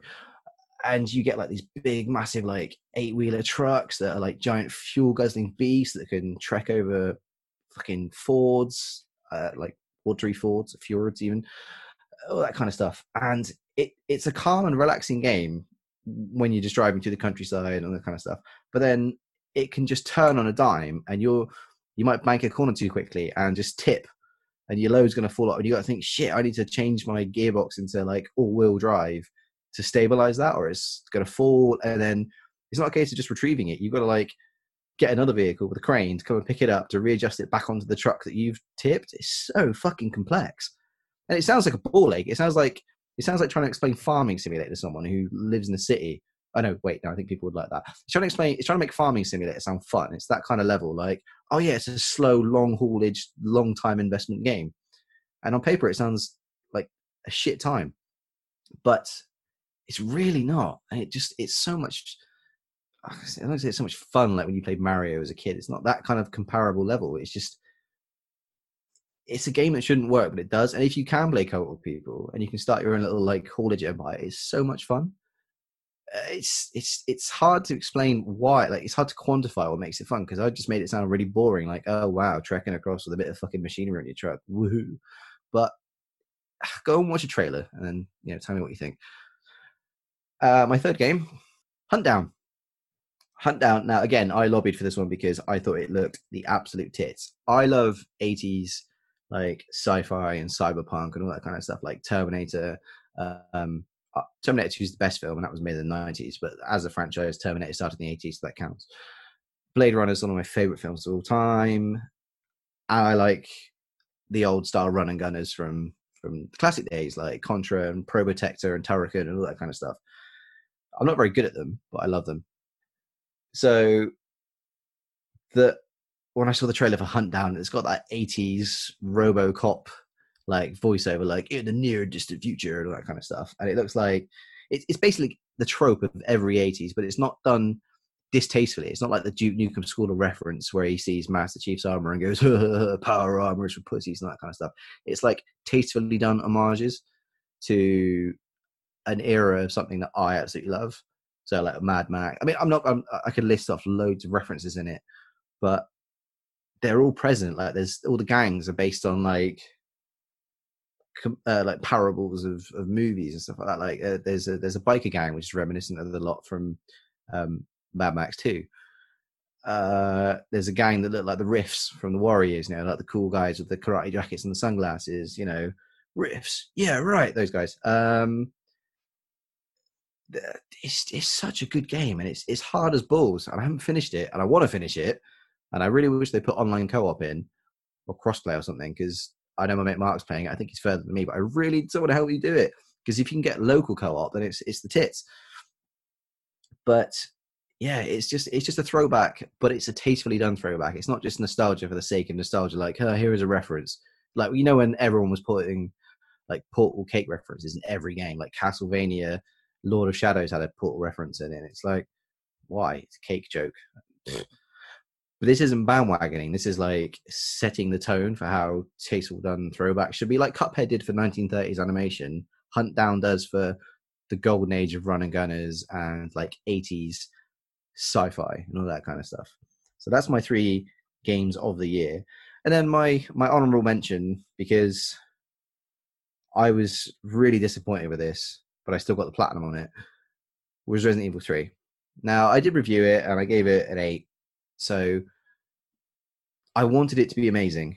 And what nuggets of fun are in there are, are great. But much like Resident Evil 2 when they came out in 1998 and 99 respectively, Resident Evil 2 is the beefier game. Resident Evil 3 was seen as the more actiony offshoot of it, like a like a guide and like a spin-off to it. And one of the criticisms that Resident Evil 2 remake got was that it was shorter and sort of cut some of the corners from the original, and it kind of did. Obviously, for pacing, it's a reimagining, not a straight remake, you know that kind of stuff. And I thought some of these issues would be addressed with this remake, and it hasn't. It's if anything, it's a lot shorter. So if you paid like forty quid for this, you'd be pissed off that there's half the content of Resident Evil 2 remake. But what is in there is fun. So if you can get it on the cheap and you fancy a bit of action bait, like they, they've they put the dodge back in there for Jill, like the dodge mechanic that wasn't present in Resi 2 remake and stuff like that. So if you want, a, if you consider it a Resident Evil 2.5 sort of DLC, like like the like the Ghost Survivors were for Resident Evil 2, that kind of stuff. There's a fun game in there, and it does. It doesn't do the original justice. It doesn't rip off the original. It doesn't tarnish the memory of the original. But it's just a fun game in its own right. If you see it as a short piece of fun, don't go in expecting the depth of the originals because you'll be disappointed. But that's why I got an honorable mention because it was just it was just shorter than it needed to be and yeah it kind of it, i'm not going to like say it tarnishes the memory of the originals but it was just they could have taken the criticisms from resident evil 2 remake and improved on them not doubled down. And Final Fantasy Seven was all right. Yeah, it's all right. I just wanted to remake eight. I'm sure that's coming down the line, isn't it? It's got to be. oh It's got to be. It was After remastered, wasn't it, this year? Oh yeah, I played the remaster through, and um, Mm. yeah, it's good fun. Sorry, Sean. What's that?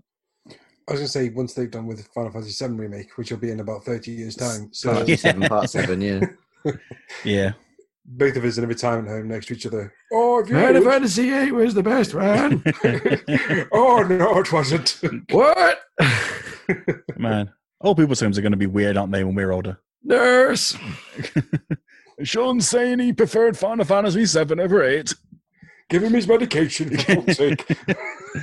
Bloody talking about old games again. Oh my god, this bloody lot. Toby's gonna be saying, "That one time I went to Japan." Unlike Greg, I saw this thing. I like Greg. I haven't sold myself today.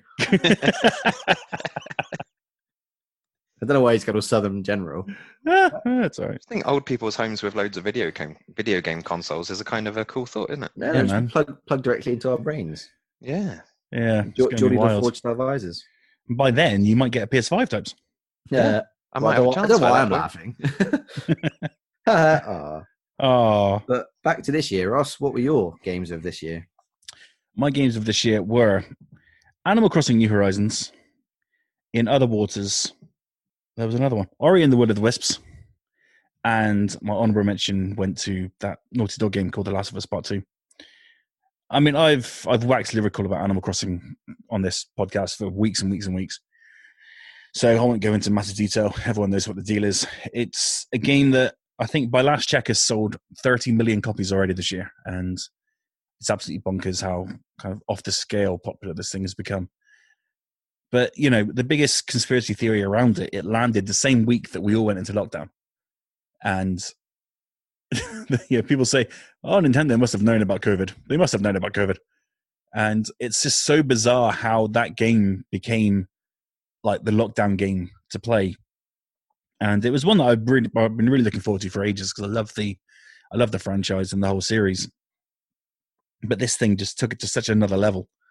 You know being able to play it practically any way you want and being able to play it with all my friends um, that own the game and been able to share things and build things for each other. And it kind of gave a real sense of community and didn't make you feel like you were so locked away because we were able to kind of disappear and make up our own islands and have a lot of fun just interacting with each other on our islands and playing games on there and that aspect of it is what I love the most. And sadly, my Switch is no longer here. Um, it it died. It didn't die, but I sold it, uh, so I don't have access to my island anymore. Which over Christmas I'm really gutted about because it would have been awesome to play at Christmas, but I needed to fund the goddamn PS5.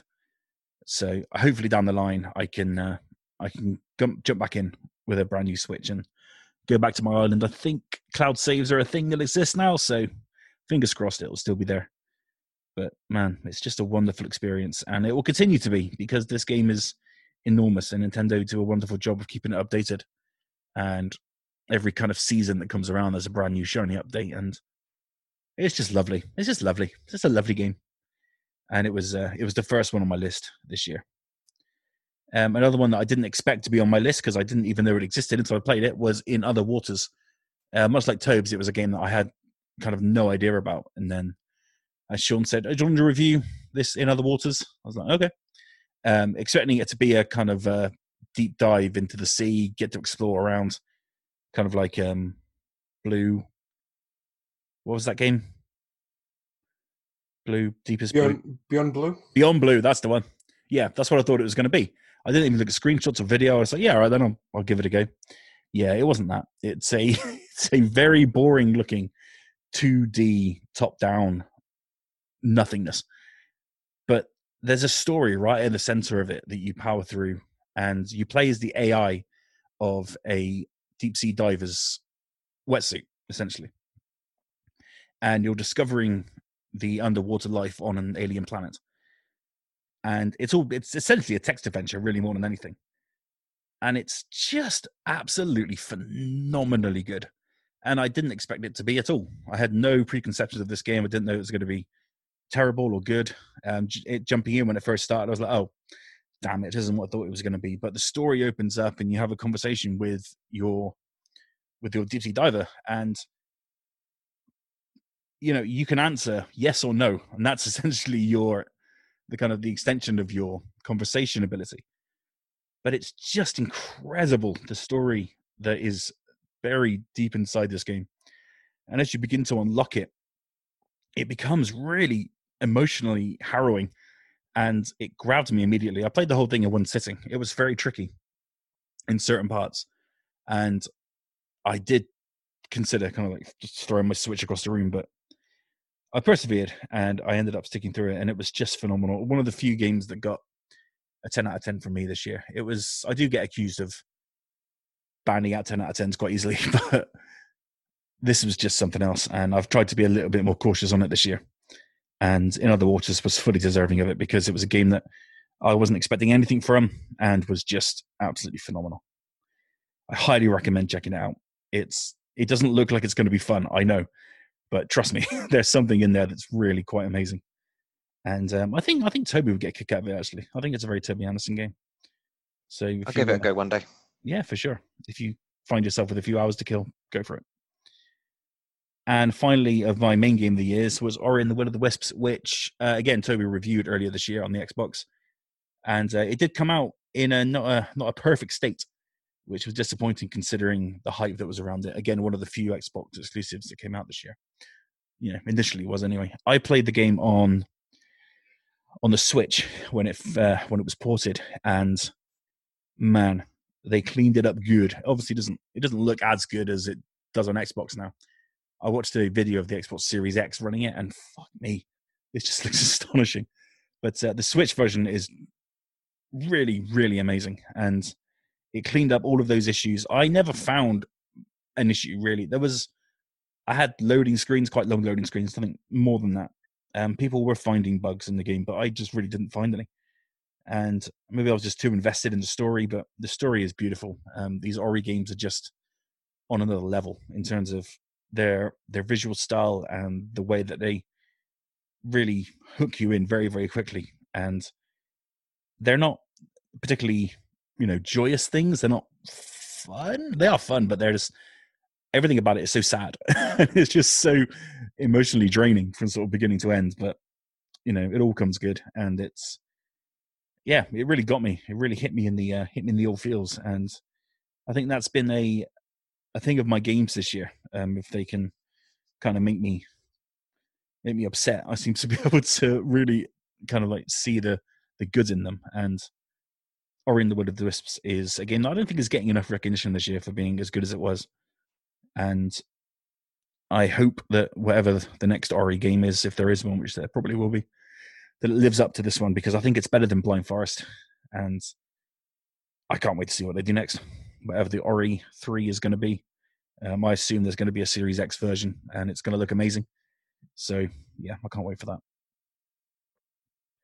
And my honorable mention was one that I genuinely did not even think of when I was writing my list. I had Fuser down. I was like, that that's going to be my honorable mention because it's awesome. Uh, but then Andy wanted it and didn't even use it. I'll talk about that in a minute. Fuming. But then Sean said, We've got a game of the year list without The Last of Us Part 2. And I thought, fuck me. I love The Last of Us Part 2. Right, that's going on. And yeah, there it is. I mean, we've talked about it at length for for hours and hours already on this podcast, but I mean, there's it's just something else, man. There's something about this game which only Naughty Dog can do, and it has that Naughty Dog spit and polish throughout. It's a real masterpiece, I think, in my in my opinion, and it's it's not an easy ride. The internet is a is a is a fickle, horrible thing, and what you know the people that have made this game have had to go through just because of their their very brave decisions in this game is just truly heartbreaking, really, because if you can look beyond that and you kind of, if you're a mature, if you're you know, a mature adult and can look beyond these things and see the story for what it was, then you know there's very little that can compare it because it's a story that hasn't really been told in video games before, and to take the risks that they did, to move it into the directions that they did, was just was just so bold, and I wasn't expecting it. I remember those particular scenes in the early moments of the game where you know things happen. It was it was heartbreaking. It was horrible. I wasn't expecting it. I think we all had an idea of where the story was going beforehand, but it wasn't what I expected in the end. And they completely, you know, pulled the wool over our eyes, and they did it in such a brilliant way. And I love playing as Abby. I think Abby's an amazing character. And like I said in my uh, my write up in the article, you know, it's it's amazing to feel so strongly about someone who you should hate sort of beyond all measure, and the way that Naughty Dog turns that on its head is just sublime, really, and it's great. And I think that it's gonna it's gonna be it doesn't need to be on a game of the year list, but it's gonna be a game that lives forever, and will be the benchmark I think for whatever Naughty Dog do from now on. And I'm really happy that I so fucking remember the game existed. I don't know why I forgot it, but when I was going through my game of the year, I wanted to focus on experiences that were maybe a little smaller in in scope than the big AAA stuff. But you know, when it comes down to it, there was nothing more this year that that did what The Last of Us Two did, and I'm very glad it's uh, I'm very glad it's on there because I think it deserves to be there. Bravo. Yeah, God, what a masterpiece. uh, Paul and Andy also contributed to the uh, game of the year. Obviously, they can't join us today. Uh, Paul went for Streets of Rage 4, Ghost of Tsushima, and Immortals Phoenix Rising, which was uh, coming out of nowhere, brand new in the top 10. So yeah, a nice list of stuff. And his honorable mention went to Cobra Kai.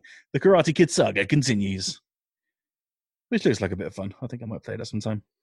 And uh, Andy, he went for Art of Rally, which is a game that we all want to play, uh, which looks fantastic. And Hunt Showdown, and Rogue Company. And his honorable mention, Sean. What the hell's this? Okay, you, you tell people what it is, and then we'll explain. His honorable mention is FIFA 21. Okay. Now, I, you know, each to their own. That's fine. And he backed it up quite nicely. He's having fun playing it with a friend in Ultimate Team. That's cool. But this game is awful. It's right.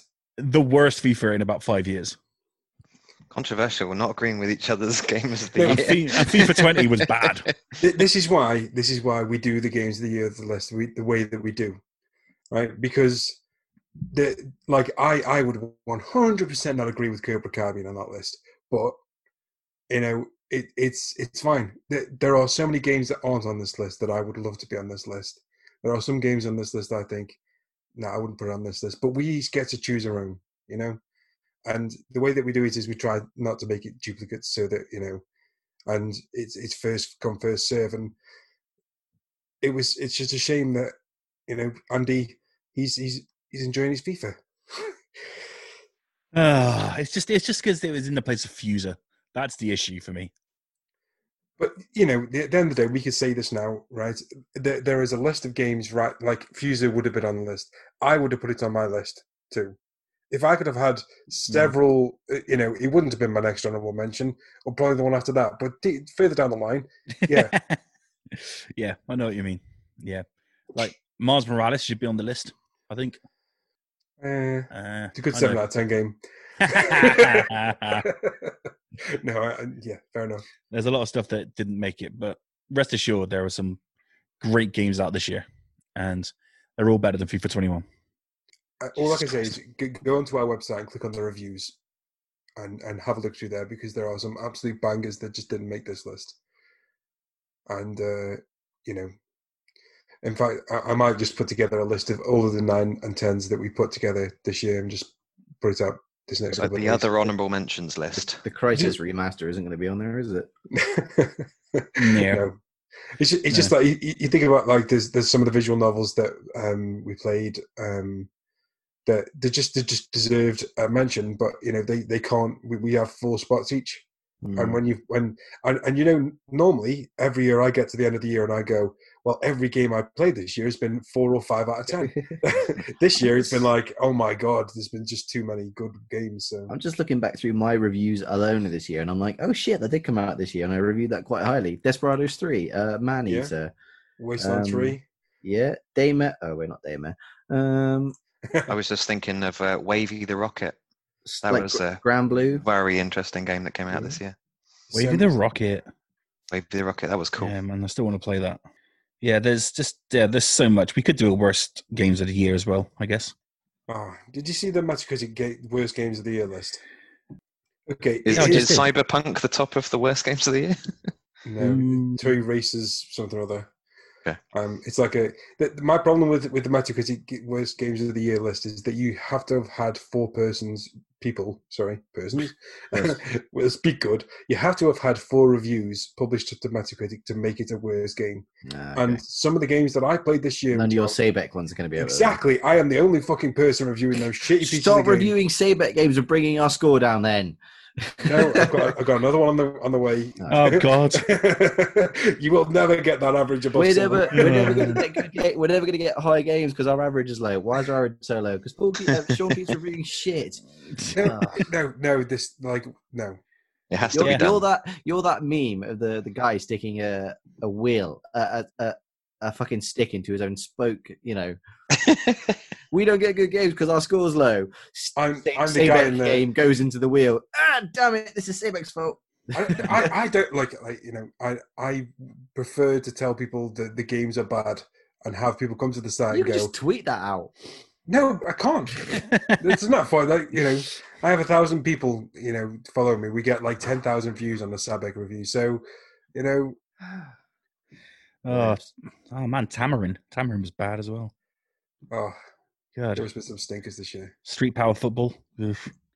Anyway, this, this, we could go on for hours. Yeah, been going for a while, haven't we? Let's go. Yeah, and we still got loads to go through. So Uh, let's uh let's crack on with our most anticipated for 2021. Because 2021 at the time of recording is 10 days away. And that means a lot of shiny new games are due. And it's going to be the first full year for two brand new systems. So we're looking at some pretty awesome stuff coming down the line. So I'm going to uh, start off with Toby Anderson. I'm going to knock you down to uh, to three due to time. oh my god, I can't do that. oh, it's collective sigh of relief. I mean, I haven't got work tomorrow, Uh, but I do want to go to bed at some point. All right, I'll go. I'll go with three that I can say more than a sentence about, but I'll just list the others. How about that? No. No. Just do three. um, okay, well, I can't be sure that these are coming out next year. That's the trouble. Um, okay, if I have they to won't pick, now. You've chosen them. yeah, Yeah. exactly. That's my trouble. So I, I, I'm cursed that if I if I like a game, it will get delayed um, by at least a year. I think if I'm going to pick three that I really, really, really want for next year, um, I'm going to go with uh, Biomutant, which is the open world, furry, anthro, crazy RPG thing that is being made um, and looks incredible. You can play as a little furry creature, and you can do kung fu, and you can do everything you can do in a sort of um, you know open world adventure. But you're a little furry creature. It's it, it looks great. It looks like it's being made with um, a lot of attention to detail, and I can't wait for that one.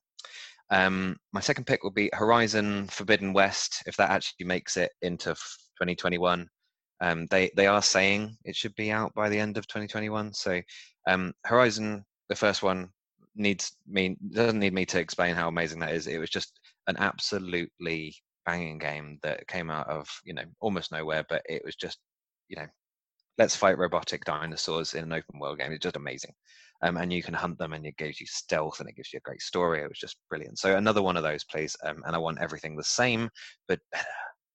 And I'll go for an indie one. I this one got delayed, and I was really looking forward to it. Cris Tales. Um, that one just it looks so beautiful, and I've played a demo of it. It's like a 2D homage to old JRPGs, but just with this weird time mechanic. It's got a sort of stylishness of Persona, but um, it's being made with you know by people who clearly love Final Fantasy, um, and and that will be a, a cracker of a game when it comes out. Um, but obviously there are you know dozens um, of other ones. Next year looks even stronger than this year, which is ridiculous because this year, apart from obviously the global bastard that has happened, it, it, for for games it was incredibly strong. Um, By global bastard, you mean cyberpunk? I, I mean, Cyberpunk and COVID, yeah. um, so the, there's, uh, I could list another dozen very, very easily. Wow, no love for Scarlet Nexus there, man. Scarlet Nexus is like the next one. Ah, it's unfortunate, isn't it? I'll be quiet. I'll be quiet. you could have had Scarlet Nexus because you picked one of mine. If you'd have conferred with me instead of your list of 50, you could have had Scarlet Nexus. Dang it. Oh, You're going to go for Horizon? No. Toby's not got. Now, no. Toby's not getting Cobra Scarlet Nexus now. Unlike, unlike I've covered it enough, I've haven't I? picked first, so- Nah. Uh, Greg Hicks, your three anticipated for 2021. Well, unlike Toby, I've got three different games to in still. uh, Hitman 3, because like another one on my list, um, I've had that revitalization by playing Hitman 2 recently. Uh, I said the other week I bought the gold edition on the PS4 and stupidly started getting into it before Cyberpunk came out. Same with Batman Arkham Knight, which was dumb. But now I've gone back to Batman as well. But yeah, I look at, I've had that revitalized feeling towards why I loved Hitman uh, before, and I'm now very much looking forward to Hitman 3 because it just looks like more of the same but betterer. And I might actually have a PS5 by the time it comes out. Oh wait, no, it's coming out January or something, isn't it? So probably not. Um, I was going to pick Horizon, but not now. Uh, second one is going to be Deathloop because I love a good arcane first-person shooter. Well, I like Dishonored, which isn't really a shooter. I liked Prey, but didn't really really go back to it. But I like the mechanic of Deathloop. I don't know what the overall story is yet, but I I love a good time travel, deja vu style uh, game. So I'm quite looking forward to that. And if I had to pick a third one, in keeping with the Hitman theme, it's going to be Gotham Knights because Hmm. the idea of carrying on with the uh, the Batman universe post Arkham Knight, um, even though it's not being made by Rocksteady, which is a bit of a bummer, I think it's got potential. Uh, the fact that you can team up with the what are they called? I don't know. Batman's proteges. The Arkham family or the Bat Yes. family? Bat, Bat, Bat family, I suppose. The Bat Kids. Bat Bat kids. Kids. That's a series, isn't it? You've taken one of mine. This is on my list of a dozen. Oh well, you had So to narrow it good. down, didn't you? um, it's gonna be like SWAT Kats, isn't it? You know, Bat kids. Um, yeah, just the concept behind that looks pretty good, and I hope they don't balls it up like they did with Gotham Impostors, and that was shit. So I think there's potential there that you can switch between you know the the Bat kids and get your friends involved, but hopefully keep the core mechanics of what makes the, the Rocksteady Batman's great because Origins was weak. So yeah, we shall see. So yeah, Hitman three. Gotham Knights and Deathloop of of are my sort of outside pick. I mean, there's obviously sequels, you know, Horizon, blah blah blah blah. But yeah, I don't want to say anything and do a Toby and jinx everything. What I'd really like next year is to get a PS5. Yeah. Same. But if failing that, Bravely Default 2 on the Switch. Man, Hitman's like three weeks away now, isn't it? Yeah, I know. Yeah, it's really close. I better actually finish Hitman 2 then. Yeah, maybe. Mr. Sean Davies, your top three for 2021. I have a list of 35. But unlike Toby, well, Just the top, Okay. just just the top 17. Go on. Okay, all right. Okay, well, top one, Oddworld Soulstorm. I've been waiting for this game for what feels like two decades because I think it probably is two decades. Um, it's the continuation of the Abe quintology, and I cannot wait to play it. It looks very different than the original game that it's kind of inspired, but not inspired by. And anything Oddworld I'm involved in, I, I, I just want it now. Lorne Lanning is a genius, and I cannot wait to play this game. Second one, Lego Star Wars. My God, I have missed Lego games this year. Yeah, right. There's not been a single one, has there, this year? I know uh, it is. It has felt horrible not having a Lego game. Just uh, like not like every other year, there's been at least one released. You know, normally I've been through two or three a year. This year, there's been nothing. And I'll be honest with you, I've been sitting there twiddling my thumbs, waiting for some for, for it to arrive, and I am desperate for this game now. And I hope to God that they haven't changed it too much, but that they have changed it enough to satisfy all of these people that have been like, the Lego games are all the same, so that it'll actually get the, the audience that it deserves. And last one, random pick Sherlock Holmes Chapter 1. um, Wow. yeah, I, I really like the Sherlock Holmes games, the Crown Punishments and the Devil's Daughter, etc. I know, I know. Um, and this this one just looks um, like the best version of those games, including the Sinking City, which I know that you didn't like, but I quite. Boo. I know. Sucks. Okay, What a garbage that game is. Absolute trash. I was Don't even talk to me about in it. I'm so angry. I'm so angry you brought that up. I'm really looking forward to Sticky City, the definitive edition, releasing in Oh, 2021. Cancel all quite, games. I, I quite like Look of Sinking City, and I thought Call of Cthulhu was all right as well. They- they- like Frogwares are, are just like the masters of the AA game. You know, they're not AAA, they're not indie, they're just eh, in the middle Uh, uh, game. Yeah, would have shit anything out. It was fucking. ugh. Yeah, that's what they do essentially. All right. Fucking awful. What are your games of the year? Uh, well, the sinking city. No. Um, I'm going to start off with Hogwarts Legacy. Ugh. Um, I know. Shut up. This is a game I've wanted for years. This was announced years. This was teased years ago. I was like, "Ah, Harry Potter RPG. You play as a student of Hogwarts? Yes. And it, then it just disappeared. And then it came back this year, and it got me really excited. And I don't care if the internet cancels me for playing it. I'm really excited. I'm really excited to be a student of Hogwarts, even if I, even if I have to buy the game pre-owned, just so none of my money goes to J.K. Rowling. Then I will. Internet, all right, don't worry. Every time the studio says we we've got little and less to do with J.K. Rowling, I am more inclined to buy the game. Yeah. if they, they should just call it Harry Blobber and just make it exactly it's Hogweeds Barry, or whatever. Barry Trotter, yeah. Yeah. Dogwarts Legacy. There guys. It's fine. What's wrong with um J.K. Rowling? Oh, No time, Greg. No time. Has she got wildly different views to what other people think sometimes? No time, Greg. No time. Uh, Ratchet and Clank Rift Apart is my other one because it just looks phenomenal. Uh, I can't wait to play a pure PS5 Ratchet and Clank game. Uh, every every time I see that game, they keep showing the same level over and over again, which is something we accuse Avengers of. I know, but man, this looks absolutely sick, and I trust Insomniac to do wonderful things with that uh, with that new one. And I think my other one was going to be Halo Infinite because it's Halo, What? and I wasn't sure about it at that reveal uh, the other month. I was like, mm, it doesn't look fantastic. But now they've pushed it back to what this time next year. It's uh, yeah, there's a lot to get excited about because it's just pure, pure freaking Halo, and I've missed having Halo in my life. So much so that I'm playing through the Master Chief Collection right now on my Xbox and having a great time with it. So yeah, Halo and Ratchet and Hogwarts. It's going to be an interesting year. I mean, there's so much coming out. I mean, no one said Ragnarok. if it Yeah. makes it. that's not coming out this year. Yeah, Eh, it we'll makes see. it next year. Ragnarok, Ragnarok, Ragnarok. Uh, Keener and the Wild Spirits. Kena Bridge of Spirits. What was Ragnarok? Yes, God of War Ragnarok. Oh, that. Yeah. Mhm. Yeah, Kena Um, Bridge of Spirits was on my other get a list. brain Was, was on my fart. longer list. Yeah, I imagine it was. Uh, Resident Evil Village. Meh. Stray. Yeah. Stray. Yes. Oh, the cat game one. when you play as a cat. Come on. Yep, can't wait for that. Cyberpunk cat. This is the feature in it. Lord Winklebottom investigates. Yes, of course. That's meant to Yeah. be quarter one, isn't it? It is. So we've all picked three games, and now we're talking about more games. Oh yeah, we're just picking more, yeah. There's just there's just so oh, much. Oh yeah, that one. Oh yeah, that one. Yeah.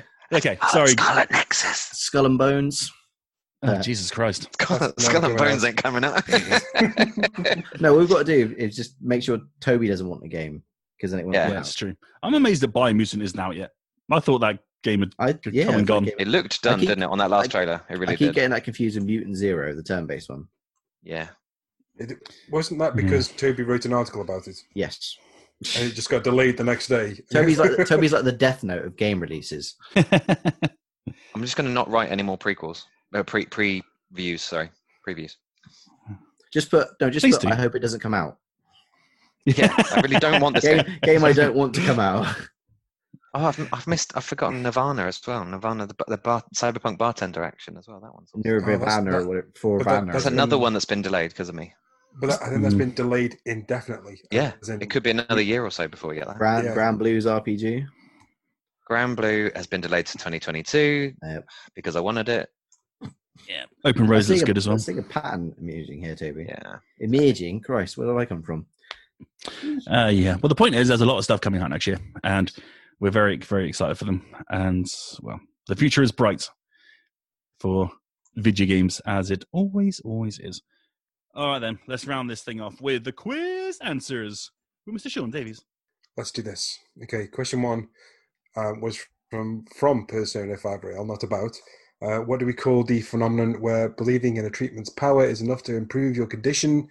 Uh, Toby, what did you put down? The placebo effect. The placebo effect is the correct answer. Oh. Originally, I wrote holistic, and then I put faith instead. oh, holistic would have made Faith makes sense, sense, though, I wouldn't it? suppose. Yeah. Holistic would Uh, so, made yeah. sense because it's all bullshit as well. Um, Question two Resident Evil 2. Uh, on the hard mode of Resident Evil 2, what item is required in order to save the game? Greg? ink ribbons. Ink ribbons is correct. And yes, Toby, you were right. It's the same thing you use in every other game. yeah, I've written typewriter ribbons, but yeah. Oh, it's not a typewriter ribbon, it's an ink ribbon. Hmm, it is a typewriter ribbon. Oh dear. Sean, adjudicate. Let you do. Oh, do you know, I, I don't care. Oh. Come on, What do you Sean. put? What do you put the ink ribbon in? Yeah, but it's not. It's not. It's not a ribbon that goes in the typewriter. It's an ink. It ribbon. is. Yeah, but it's It not part of the tip ribbon typewriter. that goes It's in not a of the typewriter. ty- It's not part of the typewriter, though, is Doesn't it? go in anything else. Okay. Come on, Sean. Make a decision. This is, Yeah, come on, Sean. this is for not the a type- trophy. It's not He's a already typewriter ribbon, it. is it? Right, the actual name of the item is ink ribbon, but you can Yeah. only use them in a typewriter. So, That's not what he said. Typewriter ribbon. Doesn't make Um, sense. it does. It's like it doesn't. It's not a typewriter ribbon. It's a ribbon of ink that goes All right, in a you, typewriter. you use a typewriter without one. All right, all right. Let, let me just let me just say this. When we get to a question later on, and Greg puts down tells me the wrong answer, right, but it's almost right. Yeah, Yep. we'll come back to I'm this. going to have moment. at it. so let's just let's pause this and let's see what happens later on. Okay. Um. Okay. Question three. Typewriter. Red No, Dead just take this Redemption seriously, man. This is this is this is the last one of the year.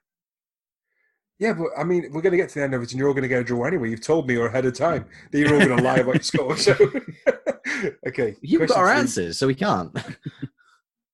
Uh, it doesn't matter. question three. It does matter. you made it matter. it matters more than any other quiz, man. Okay, question three. Um, Red Dead Redemption 2. Uh, how did John Marston get his iconic face wounds? Uh, Russ, Uh, Wolves clawed his face off. that's correct. Ah, Yes. drats. I'll take Wolf Attack, Wolf um, Scratch. I will not take Bear Attack. Well, obviously not because it's the wrong answer, and I accept that. How big of you? Oh, yeah, but it's got claws as well. Uh, like, what else, would you, what else would you, would you put claws in? It's A also face. an animal. Fuck's sake. Yeah, it's also got four legs. See, that's how Okay, you that's question- how you concede, Toby, in, Yeah. style. You get it Question wrong and you four. accept it. question four. What is the name of the King of Hyrule in Breath of the Wild? Is it King Remo, King Red Leon, or King Rhoam? Uh, Greg? It's King Rhoam. King I think I spelled it Rome. wrong. Rome, Uh, Rohan. Roham, yeah. Roham, Rome, I can't remember how to pronounce it. Uh, question something other, Uncharted 4. In the opening chapter, Nate is wearing a wetsuit with Ottsel on it. The name Ottsel is a callback to which other Naughty Dog game, Toby? Uh, Jak and Daxter, and it is Piss. the species of what Daxter is. That is correct, yes. I knew it wasn't fucking Crash Bandicoot, and I just took a punt on The Last of Us. Bollocks! Okay. All right. question- I forget they made Uh, more than two games. so the Metal Gear Solid 5, the Phantom Pain question, uh, players who completed the Deja Vu mission in Metal Gear Solid 5 Ground Zeroes received what when they played the Phantom Pain? Uh, who am I on? Ross? no, I have no idea. Okay, Greg? Uh, it's the ah fuck. It's not the Ground Zeroes. I'm going to have to require the exact words here, mate. The PlayStation One version of Solid Snake's outfit. It's Oh, that's not what I quite got. right. It's a polygonal Metal Gear Solid 1 Solid Snake skin. Oh no! Um, yeah, you are right. I'll take it's the it's the chunky PlayStation One skin for Snake. So if you've Cool. got something around that that ballpark, Yeah. okay. I What think did you you got for? little patches. Yeah, like you- no, you find the patches in Ground Zeroes, which unlocks the Deja Vu mission. Oh, come on, Toby. fuck's sake. God. okay, uh, question Smash Bros. Um, so, which of the following, which of the following wasn't a character on Smash Bros. for Wii U? Was it Sonic, the Wii Fit Trainer, or Banjo Kazooie? Uh, Toby. I just guessed Sonic. Ooh. Oh, Oh. Ross, Banjo Kazooie. Banjo Kazooie, correct. They were only added to Super Smash Bros. Ultimate this year. Yeah, Toby. Yeah. Well, Sonic is technically right. Nope, No. it's not. If they put him in the Wii U version. I'm gonna, I'm gonna, Yeah. yeah, with withdraw. Same with Solid Snake. Uh, okay, Cloud. question. The next one, uh, Grand Theft Auto Five. Uh, who is the first person you play as in the game? Oh, Uh, Ross. Uh, you play as Michael first. That is correct. oh thank Yeah. fuck.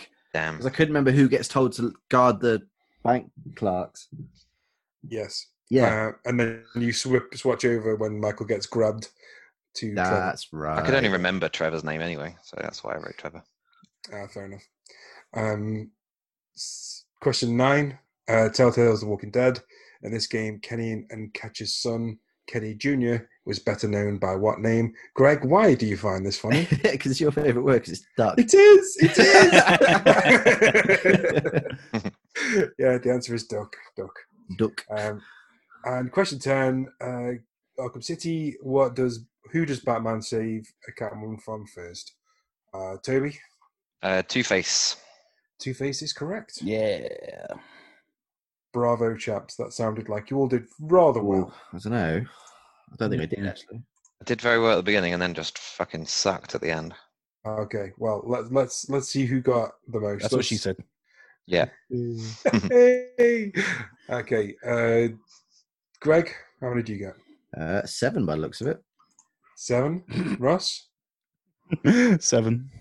Oh, no. Toby. Nah, six. Oh. Oh. No, you mispronounced seven, dude. Sorry.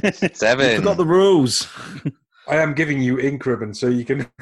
No, that's one of my six. So you got, ah. so you got five then. So five. I've included it already. well, we we have we have joint winners then. So obviously Ross was the returning winner for this season of our podcast. He is a two-time winner. Yeah. What? No, you said this is an individual. You, this is Yeah, it for yeah. year. How does how does last year's carry over? No, no, no, no. So, so Ross is two-time winner, but you are co-champion. So you are co-champions this year, which is the worst fucking thing in the world. Um, so at the start of next uh, next year, we're gonna have like a tiebreaker because I really can't. It is fucking what is it? Eleven o'clock. pretty much. I'd rather lose than be co-champion. Oh, So- damn. That's all right because you did. Maybe you can go and Just- write about it with your uh, typewriter ribbons Need those. to put your ink. Uh, Paul got zero out of ten, and Andy got zero out of ten too. So Beat them You know. at least. there you go. Makes you feel a little bit better, Tubes. There you go. Hey, Greg, we're champions. Yay! Yay. Can't believe the Hey, I- author I- didn't. I can't believe the author called them typewriter ribbons. I'd love to see what um you know what what the internet thinks of this. Whether they whether that's actually Oh, perfectly gonna be- acceptable.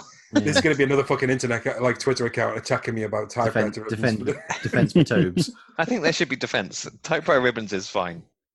Mm, Mm, mm. They're ribbons. They go in typewriters. It's done. it's not a typewriter ribbon. Who cares That's about not the the name ink of bit? it. That's not the name of it, though, is it? I didn't think this was going to be the most contentious bit of this whole I like of the that you game of thought the I- year thing. I like that you thought that I was going to argue about the wolf question. I was like, no, I got that wrong. I was, I was, I was more about the Metal Gear Solid question because I knew you knew the answer and Well, you wrote down something similar, but you just couldn't remember the word of it. Well, no, because I, I wrote down because you get the Ground Zero suit for playing Ground Zeroes, but when you said Deja Vu specifically, I was like, shit, because I know you get the, the Grey Fox suit later on, or the Raiden suit. No, you don't get the Grey Fox suit at all. That's in Revengeance. And I was like, oh, pissed. You get when did you get the Polygon suit? yes, that's Yeah, the one. Oof. yeah. I like Metal Gear Solid. If you go into Office World and say, I need some typewriter ribbon, and do you think they'd know what you mean? I don't think it even existed when you would have walked Okay, in there and they, got they them. would they would 100 percent know what you, what you meant if you went in and said typewriter ribbon. But they Mm. look at you Like, cockeyed and go, They'd be, they just say you mean ink ribbon, don't you? And you'd be like, yes, you really do. yeah." when, you, when you say, can I have Halo on the Nintendo? Oh, you mean on the Xbox?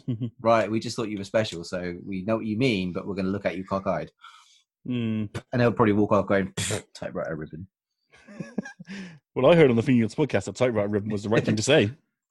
Uh, I sorry, can't wait till right. Village comes out and they replace it with typewriter Typewriter ribbon. ribbon. well, they're, right, they are a bit of a backwards village, so they might call it that.